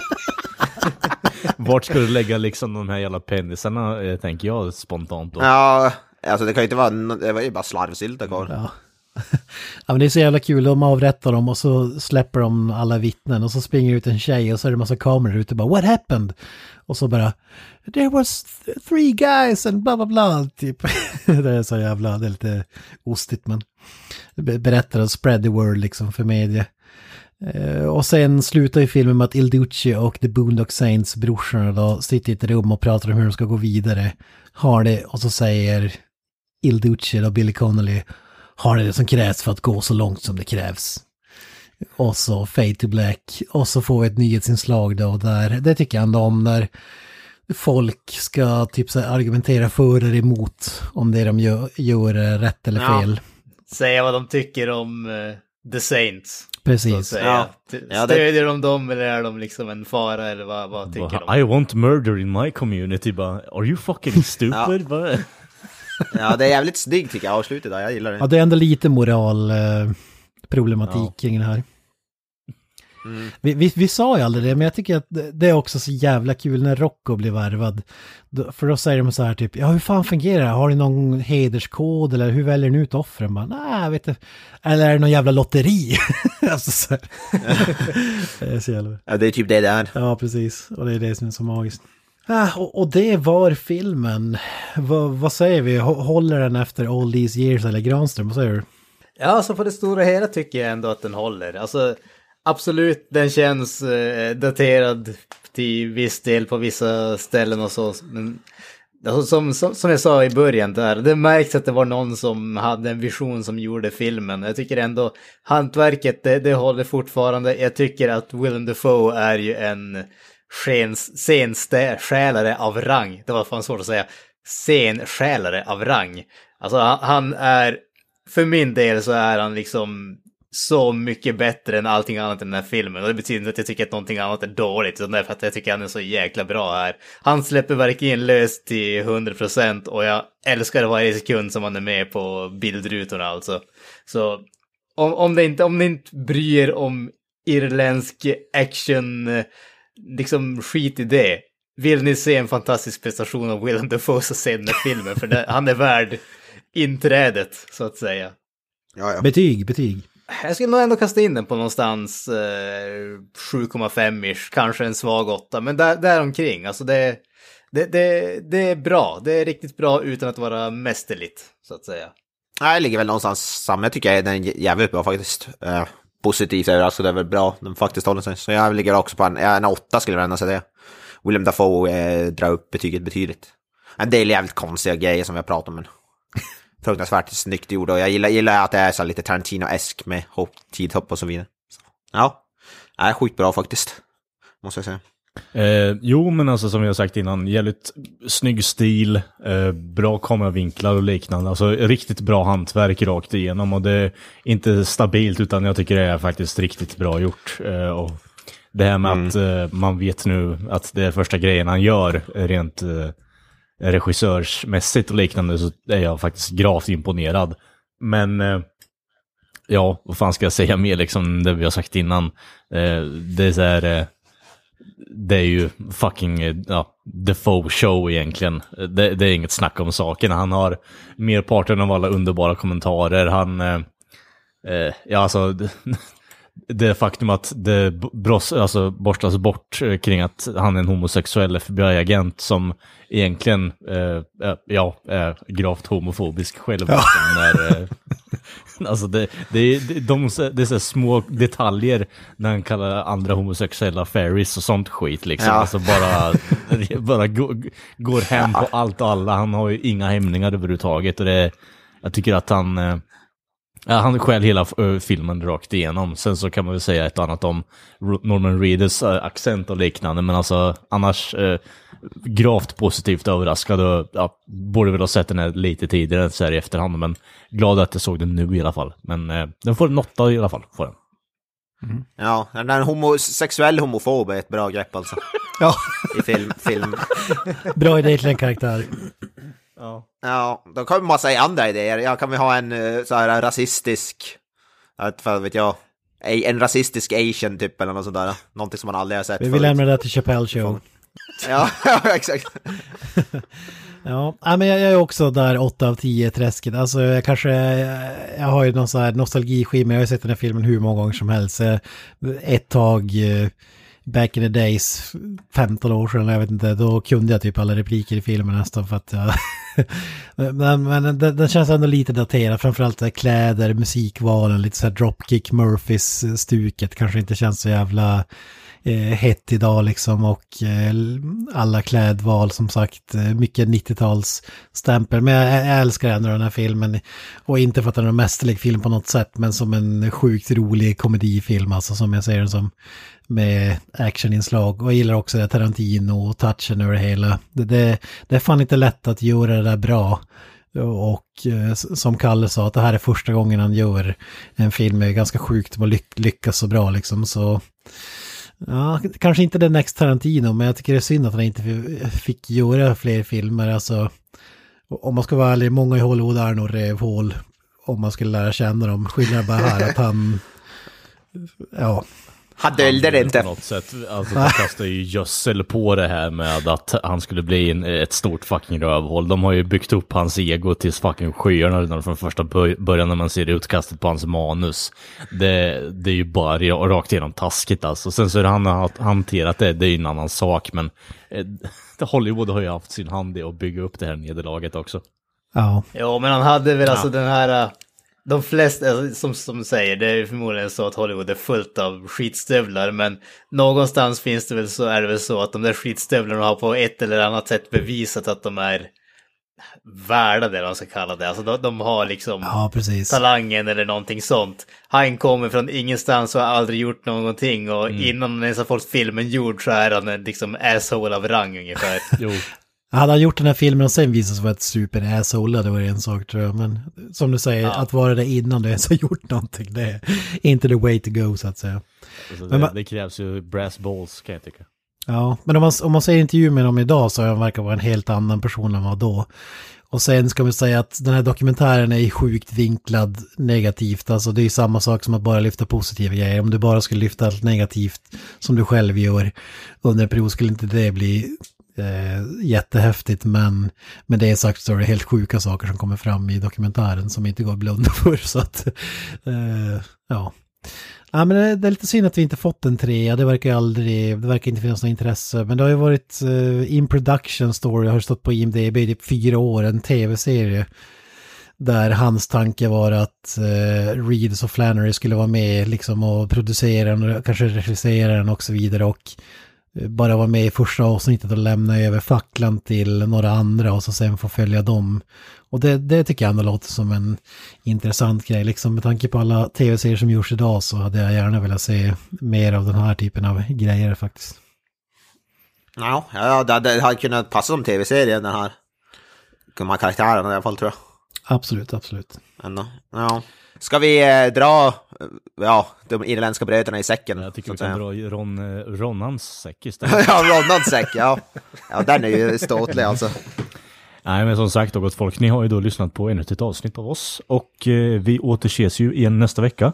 Eh, för er som har lite törst på annat material så finns vi ju på sociala medier. Det är bara att söka på Creative Meltdown Podcast så tippar vi upp där också. Eh, har ju vår egen hemsida där också, där kommer det upp lite checka recensioner och annat fränt material och ni hittar ju oss då där på creativemeltdownpod.wordpress.com som sagt. Men eh, annat än det så hörs vi och syns nästa vecka. Så jag tycker vi får avsluta podden eh, på det här sättet genom att dra ett avslutande ord här boys. Så P- eh, peace out. Hail Satan. Och Up the Irons.